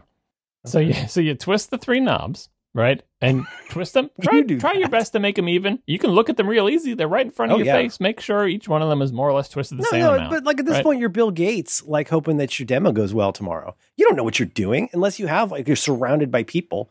Like, there's no way to know if you're doing it right at all. Or in the classic old, bad old days, you turn down, what'd you call it? A, uh, not, not, the screw with the roundy, circly end. What'd you call it? You said where you got to use your fingers. The... Uh, uh, uh... An eye anyway, or whatever. Along the lines of like sort of a, like almost like a wing nut, but like where you're like, yeah, yeah, yeah. Guess what? You turn that like two turns too much, and now the entire tree is going to fall over. Right, and it, because you're you know, while you're trying to hold it up, oh, it's madness, John, madness. So while you're able to do it with the boot, you can just tighten that boot down and yank on the boot and say, "Does this boot feel like it's on tight? Does it look like it's on more Does or less straight? Does this feel a boot right?" Yeah. Just, it, yeah. it, you know, it's plastic. And so you get that boot fastened on there so it does not move. So the tree is bottom down in, and you don't care if it's straight. You don't care if the boot is on straight. It just has to be, like, reasonable, right? Now you have a tree with the You're boot on. You're telling me you don't need to worry about that yet. Yeah, and this is all happening outdoors, by the way. You're not even in the Oof. house yet. All right, I'm all right? loving this. Then you bring the tree into the house, which is messy or whatever, but you bring the tree into the house. You've got the stand already sitting where it's supposed to go. You jam the tree with the boot into the stand because that boot fits directly into the stand, right? You just, you tilt it in there. It's plastic boot going into a plastic, pretty big opening, zhoop, slips in there, and it only goes in one way, and it fits in there tight. And now what you've got is like, well, I've got a crooked tree. What the hell is that? Like, because uh, how right. could I possibly not have a crooked tree? Does it have like a ball joint, similar thing? It's basically a, like a like a, a sphere, like a Dyson ball, right? Mm-hmm. And yeah. it's got a foot pedal that releases that ball. Oh, I love this. So you put your foot under the tree. The only thing that's going on in this tree is your foot. You put your foot mm-hmm. under the tree, you press the pedal, you grab mm-hmm. the middle of that trunk of that tree with your arm. You're standing upright like a man. You're Bob not under that tree. Bob is your uncle. You are standing Easy peasy upright. Lemon squeezy. And yeah. you can move this thing three hundred sixty degrees. It is literally a ball joint. And all you need huh. then is two spotters, one on the x-axis, one on the y-axis, while you sit there with your foot pedal and you and you say towards the towards this wall or away from the wall, towards the window or away from the window. Yeah. And no one is under that tree for a second. That's abstracting in such a smart way. Like to, to like basically let you focus on, because like, you know what it is? Okay, so like I'm not an engineer, obviously. I'm not even very sciencey. But the problem, apart from being poorly made, the problem uh, of the design of the old ones is you're trying to do too many things at one time. And you're not going to do any of them very well, right? Like you're trying to keep it steady. You're trying to keep it from not falling over. You're trying to, you know, like make it f- sturdy and fast with the way that you're turning it. Like you're you're doing too many things at one time. It's a little bit like a vomit comet. And you're also on the ground under a tree that's dropping needles on your face, and you're oh, angry. It sucks. Again, okay. So you sent. Oh, thank you, John. I'm not going to say anything mean because this looks nice. I like this. I, I think we can all agree on broad bases. Broad base, very important. Yeah, this is also a very broad base. It looks like it's chintzy and plastic, but this thing is how no, old is no. this now? It's like, you it know, like thirty-something uh, years old. That I've returned, yeah. It it has not broken. It's made of plastic, so there's not much that can go wrong. Yep. Um, and that little foot pedal, it's like, how can that possibly work? What is it doing under there? I don't know, but I don't care. It works. Science. It held, yep. it held mm-hmm. like fifteen-foot trees steady. Like, it's just, it's unbelievable. Also, you know, just this is going to sound dumb in the midst of all this other brilliant technology, but...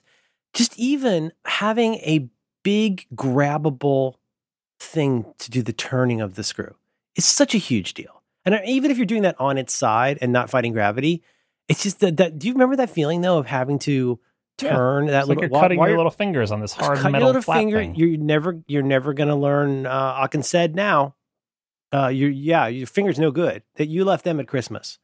That's something you leave that with the, with the, with the, with the reindeer carrots and the cookies of your fingers. Yeah.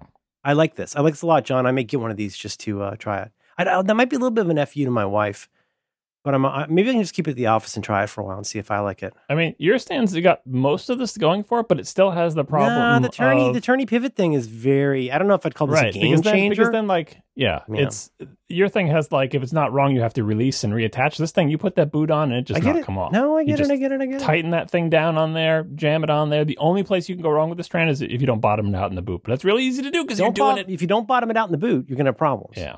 Yeah. It's it's unbelievable. Um, it, it is kind of costly for a Christmas tree stand, I suppose. I should put this on my good products list now, now that I know it's still made. Okay, well, we, we've got a bounce to do the after show, but I would like to, to talk about the part I prepared. I'm going to try and do this in, in, in a minute. Although I, I thought the Christmas tree stand was the part you prepared. Why would I need to prepare for that? I don't know. Save it for the after show. Okay. It's called, uh, what did I call it before? Uh, it's different from what I said. What I wrote down was the economics of more fun. Where is that? Where I prepped. But I, I said an, another thing earlier, so I might need to fix this, um, you know, with overdub. But uh, no, all, all I wanted to say, and I'll do I'll do the general pitch here, and, and then uh, we, we got to get to our important after show work. It's going to be secret things people hate. And, um, but I had that, but I realized that I'm very strange. Okay, I can do this real quick. Um, I have very strange, there's a lot of things about me where like my, My regular economics are certainly terrible, but my behavioral economics can seem probably just as inscrutable. And so it's it's like there aren't that many like sp- empirically super fancy things I want in life. Like I don't I don't need to have a McLaren, a Theseus, or a Rolex or anything like that. But I'm all about paying a little bit more to retain the fun of something. So what I'm trying to the first the way I will try to protect myself from from uh, people yelling at me that I know will be useless is like, you know, pff, there's not like a, a surpassing number of five figure things in my life. There are relatively few four figure things, but that's not the point. The point is that like what you want or what you think I should want, these are very different things. So there's all kinds of stuff where I will happily pay a little bit more to, to retain the fun. And like, so like, for example, think about vacation, John. And I, I know you've been very clear and and uh, transparent about this, that, that like me, if you go somewhere, like, you know, in the case of, uh, I think you guys like hired, not hired, but use the services of, of like a trip planner for like when we go to Disney, how do we make this extra fun? Now, you could find some way to like basically go to Jewel Osco and, and buy a, a multi-park pass for seven dollars, but you can only go on the bad rides. Not the place to economize. Uh, we have we have a shared friend, a shared acquaintance, where I said, you got, when you're doing a Synology, you want to be careful where you choose to economize or you kind of undo the purpose of having it. The point of a vacation is fun.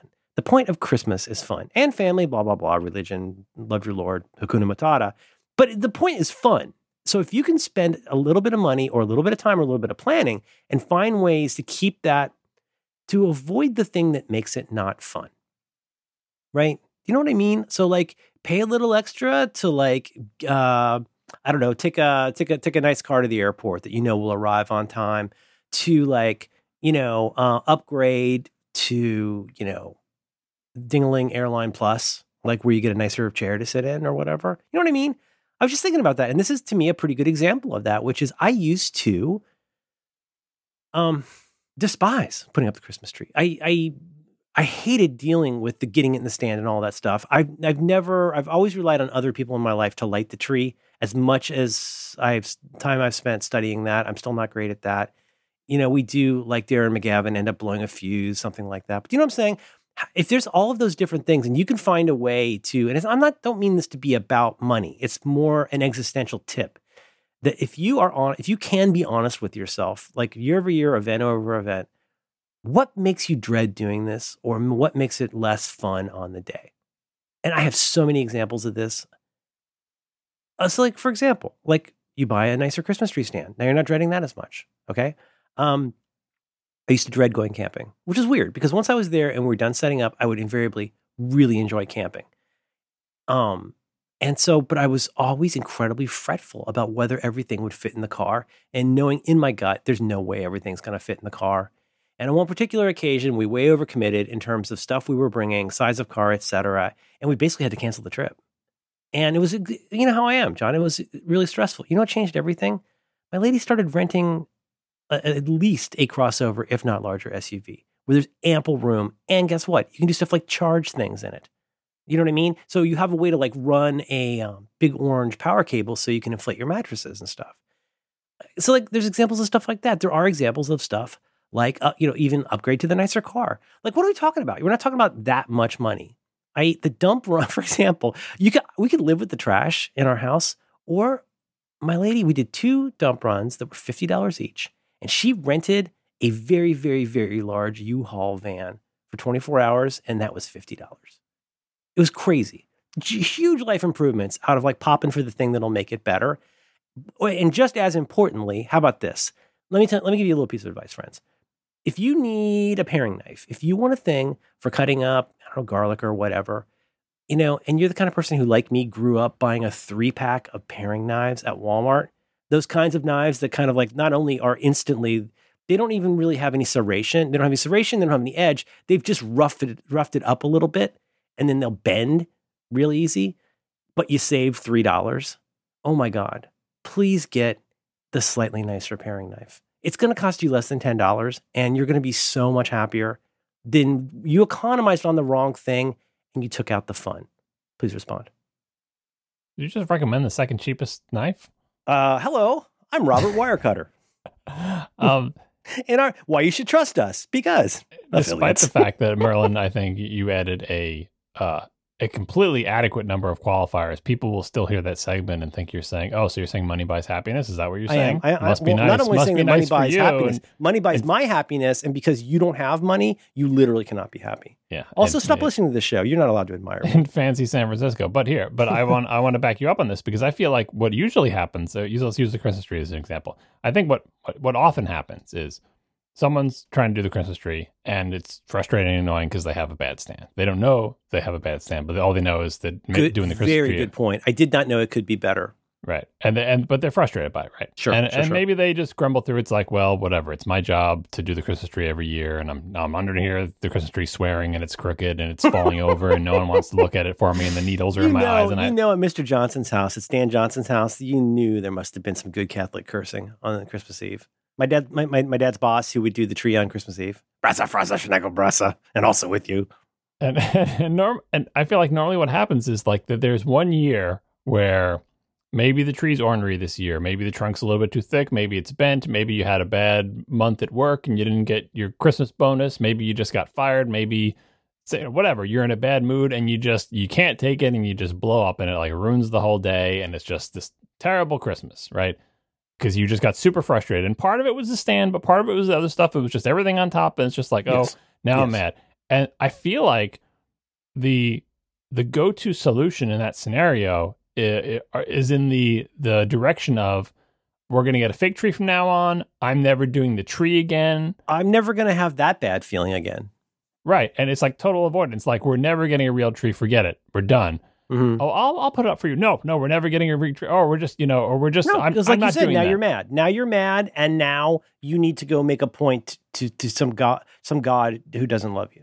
Right. And, and and in general, people sort of know, they know enough to direct their anger at this tree stand, but not enough to know that it's not really the tree stand, but it's partly the tree stand. It's right? kind of the tree stand. The and tree stand is rec- definitely not helping.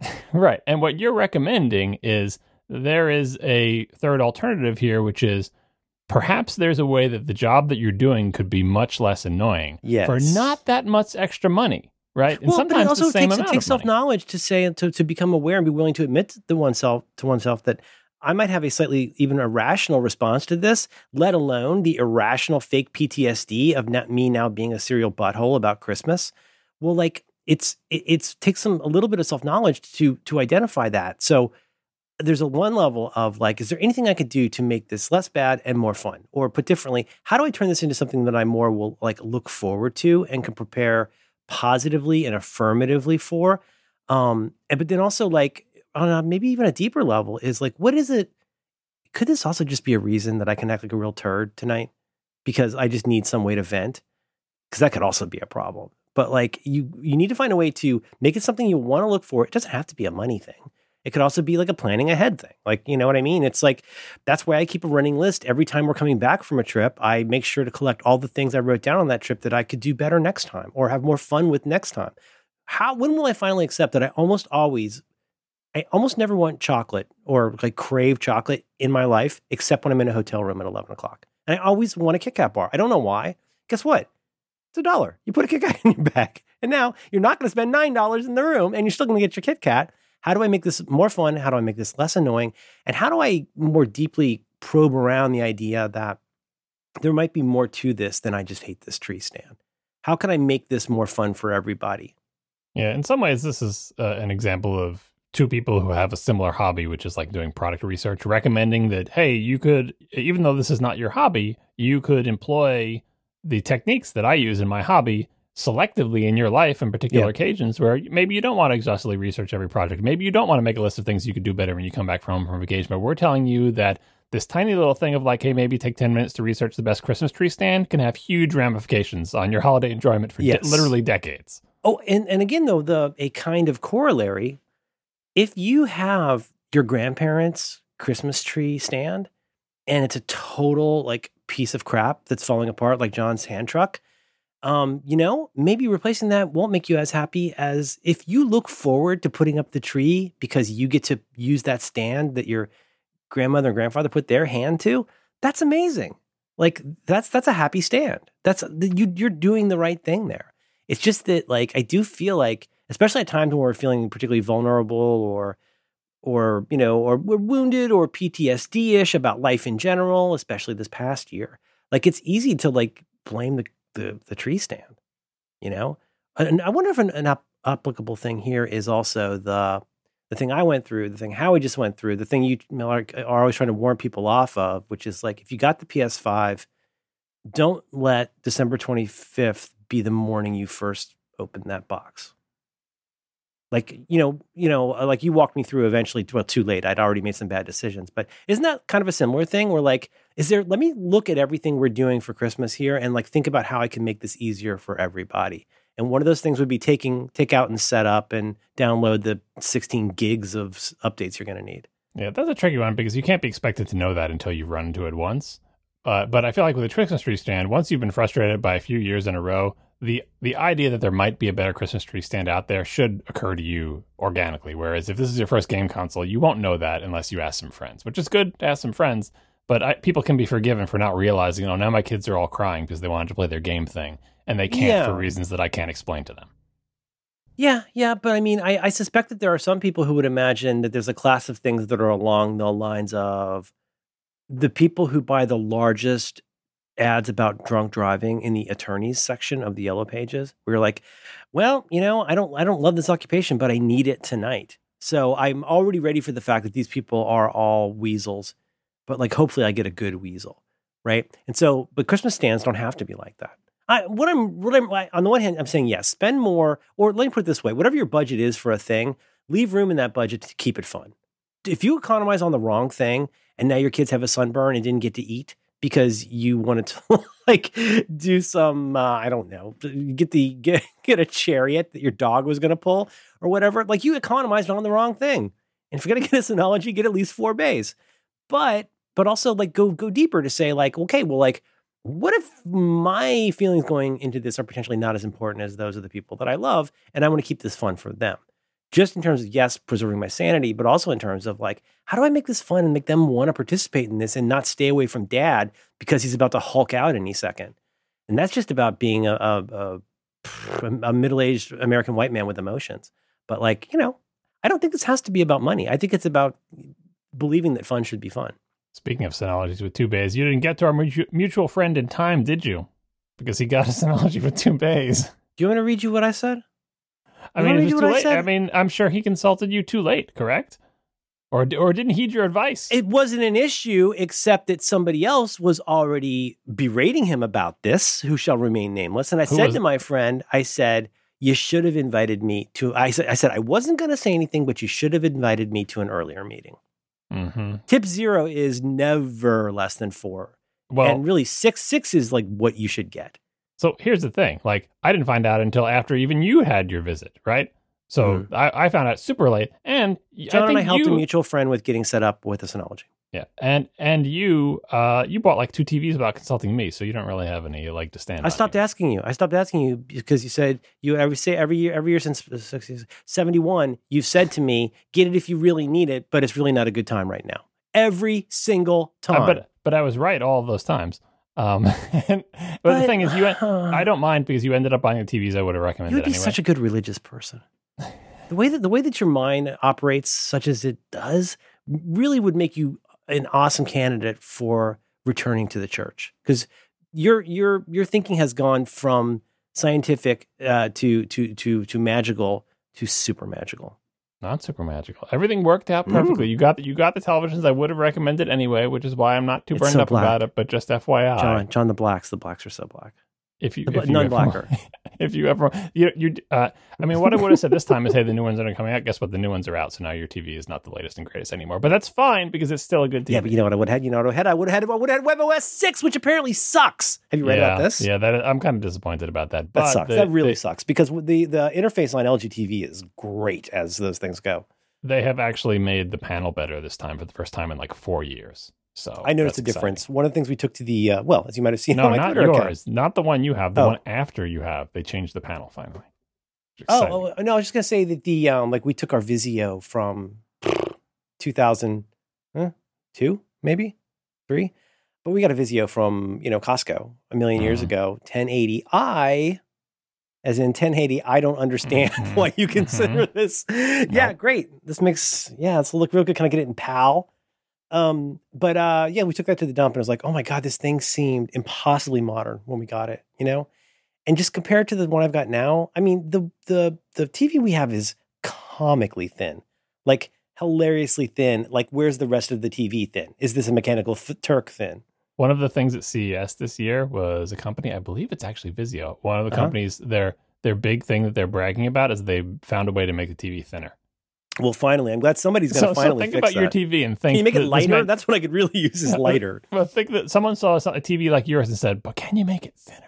I mean, John, it's maybe at the at the most of it is the thinnest point, and it's maybe half an inch, probably less. I know, I, it's less. Yes, I know, I know how thin they are. And I, when I heard that they had made it thinner, I'm like, people are going to snap it off accidentally. Like well, a cracker. And it's the thing is, it's on a nineteen or whatever seventeen pound base. That base is yeah. super heavy. So I finally put it back. Wanted to get into position.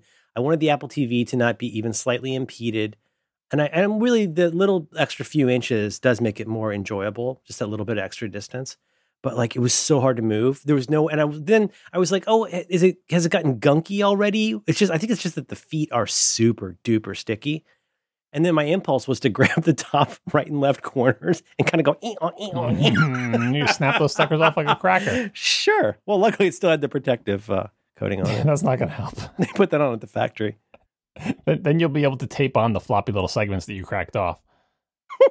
I wanted to show some, my daughter something on my phone yesterday. No, no, it was, I want to show Madeline something. She's like, I don't want to look at that. I don't want to look at that. And I offered to put a piece of tape over the part where that would be. That would help. Um, it's a really nice T V. So you don't hate what I got? Yeah, no, you got you got the best one you could have gotten at the time. Um, but and the advice I would have given you is the money's not that bad. It's not that that bad. No, but but I would have said the new ones are going to come out in like two yeah, months. Yeah, but I don't want that. I don't want that interface. I know. Well, you might it's get bad. it anyway. You realize, unless you just I, I won't get it. I'm gonna I'm gonna turn on my Nord. They, they're not allowed in. Exactly. Yeah, just try to disconnect. Um, I tried to follow this with you dorks on Slack and the other Slack. Um. Is the new upcoming future, sorry, L G has announced uh, a new monitor at C E S, which I guess is still a thing. Um, and I saw you and Stepan talking about it. Uh, it's just potentially a cause for hope. It looks good.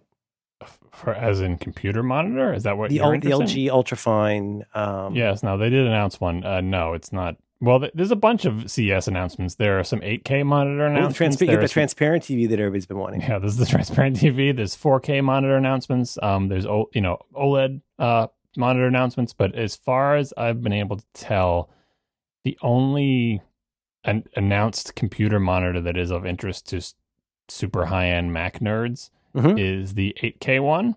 But I'm not mm. even sure what it takes to drive that. I just that. want one that's nice. So I'm going to get the sixteen-inch MacBook Pro the second it comes out because I want to replace my iMac. That means I'd like to have a monitor to like. And Marco has really salted my game on that potential L G monitor. He really super does not like that. The, yeah. the current one. Yeah. So I, I haven't seen anything. I've seen a lot of exciting gaming monitors announced at C E S, but in terms of monitors you'd want to hook up to a Mac, I haven't really seen any big game changers. Like there are four K OLEDs, and you get excited about them, but they're They're only sixty hertz instead of one hundred twenty. I know. I guess that probably doesn't Ugh. matter if you're not going to game on it. But yeah, um, but it'll give you it'll give you a headache you don't understand. No, sixty hertz is fine. But um, like what games you want? What am I thinking more. of? Back in the day when you say like V G A and this and like that was if you got what, yeah, but in C R Ts, if you had a C R T at sixty hertz, you were going to get a headache. Oh. But uh, oh, but, boy, uh, it was bad. L C Ds and OLEDs are not that bad. Like working through Venetian blinds. Ah, lordy. Um, uh, does the monitor? Oh, I like this T V. I started running Pixel Refresher like three times a week. And I'm trying I, to watch less M S N B C. Yeah, that's that's that's okay. The, all right. The Pixel oh, Refresher oh, is more like do, a, a a mantra or something, but it's uh, sure. All right, fine, fine. But do, do we already talk about this? That it's got the um the the try and deal with the bug in the corner of the screen yep, thing. The dimmer. Yep. That's and you can say high or low. It's very confusingly yep, named. It's going to help a little bit. Boy, man, I, I'll tell you the um and it's got the director, uh or like the filmmaker mode. Pretty cool. Pretty cool. I think you mean filmmaker mode. Filmmaker mode. It is in all caps, I believe. That's the requirement oh, nice. of the of the consortium spec, whatever. Stop it yelling! Has um, it's uh, it, that does look pretty good. I usually go with I I constantly trying all the different ones, um, and I usually go with Cinema Home, which is like, um, also I think the OLED or the backlight or whatever it's called in this one must be brighter because we're having way fewer there's, problems with there's the no sun. backlight in it. Well, sorry, the amount of light coming uh, o- from the T V, yes. OLED, no, no, there's a setting for this. OLED brightness, is yep, that what it's called? Yep. Yeah. And so the, the non-black pixels will be, you know, uh, more poppin'. But yeah, Cinema Home works pretty great. You know what's interesting is, on I, I don't know if I'll find this for notes, if I'll remember, but on the L G site, they go through this thing of recommended settings, and unless I read it very wrong, it's hilarious what their recommended settings are. You know what the recommended settings are? If I'm reading this correctly, as of a week or two I mean, I assume they want you to use all their terrible, bogus features that destroy the picture. How about turn all of it off? Oh, is that? But that's the right. Yeah. That's the right answer. I'm surprised they recommend that. I agree, but they're like, oh, you know, do you want low, medium, or high amount of super mega uh, pixel A I? And you're like, yeah. ah, just no, just can I not have that? Okay. Do you want true motion or do you want smooth motion or do you want moshi moshi? Like, which one of these do you want? And you're like, I don't want any of those. And like, good, you chose well. I'll see if I can find it for notes. But our tings, man, woof. Now, see, the thing is, there will be a new one, and then I'll feel bad. Or maybe, maybe it'll be like a Sony. Well, there is. Like, so it's it's C E S this year. The big, the big. It's not. I keep saying it doesn't sound C E S. Like hardly any improvement. Well, no. So I keep saying at C S, but there's no one actually at C S because it's all virtual or whatever. As far but, as you know. Uh, yeah. So this year is big for OLEDs because L G has actually changed the panel at all. Because for the previous many years, they hadn't changed the panel at all, and they'd just been more or less changing the the uh, the stuff that drives it. But every single T V manufacturer has latched on. Every year, there's some fad that they latch onto, and this year it is. You, you kind of touched on it uh, before. A I image processing. Which means I'll figure out that you're watching a comedy, and I will adjust the picture and the sound to work well for comedy. And it's like, stop! Don't try to figure out if I'm watching a comedy. I can give you the scientific basis behind this. Meep zorp.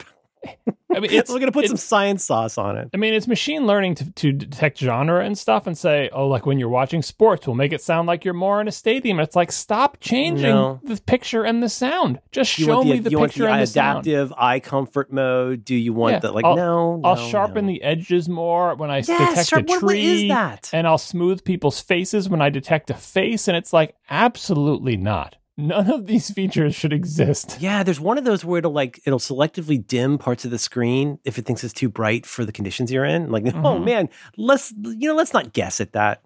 You know, let's yeah. not do that. And so it's it's such a nightmare. It's like it's I, I know, like uh, you know, Christopher Nolan. Everyone's like, I don't want people watching my movies on phones. You shouldn't want them watching on T Vs because the T Vs are trying to guess that you have a scene that involves broccoli and then sharpening the broccoli specifically. I bet there are people that turn store mode on. It's so bad. And the sound, trying you know to move I mean? the sound around and change the sound stage based yeah, on don't be cute who's speaking that. in the scene and well, whether you, it's in a stadium. You'll recall perhaps that I think, yeah, you were on this, on the Slack where I was like, look, you know, the router that I have does not do V P Ns. And I, I want to, I want a network level V P N. But I've heard about this thing, I guess there's V P N pass through, but there are ways to basically have a firewall that runs between your router and your modem. And I'm I'm curious in learning about that because I can't even tell you how much stuff I never want L G to have access to. You know, they do all that stuff like acoustic, I know this sounds like QAnon stuff, but acoustic footprinting and stuff, finger, mm-hmm. fingerprinting. There's all this wackadoo stuff. And then that's also, they can serve you an ad on the page where the apps live. And it's like, oh God, it's so gross. They probably sell it, you know, to like Comcast or whatever. And that's how they make their money because they don't make enough money on the T Vs. It's all, all Polaroid made model. based on selling your information. Yeah. So... So anyway, this year at C E S, as I mean, I have that article from I think twenty thirteen, which is which is uh, titled "C E S: colon, Worse Products Through Software," and that trend continues.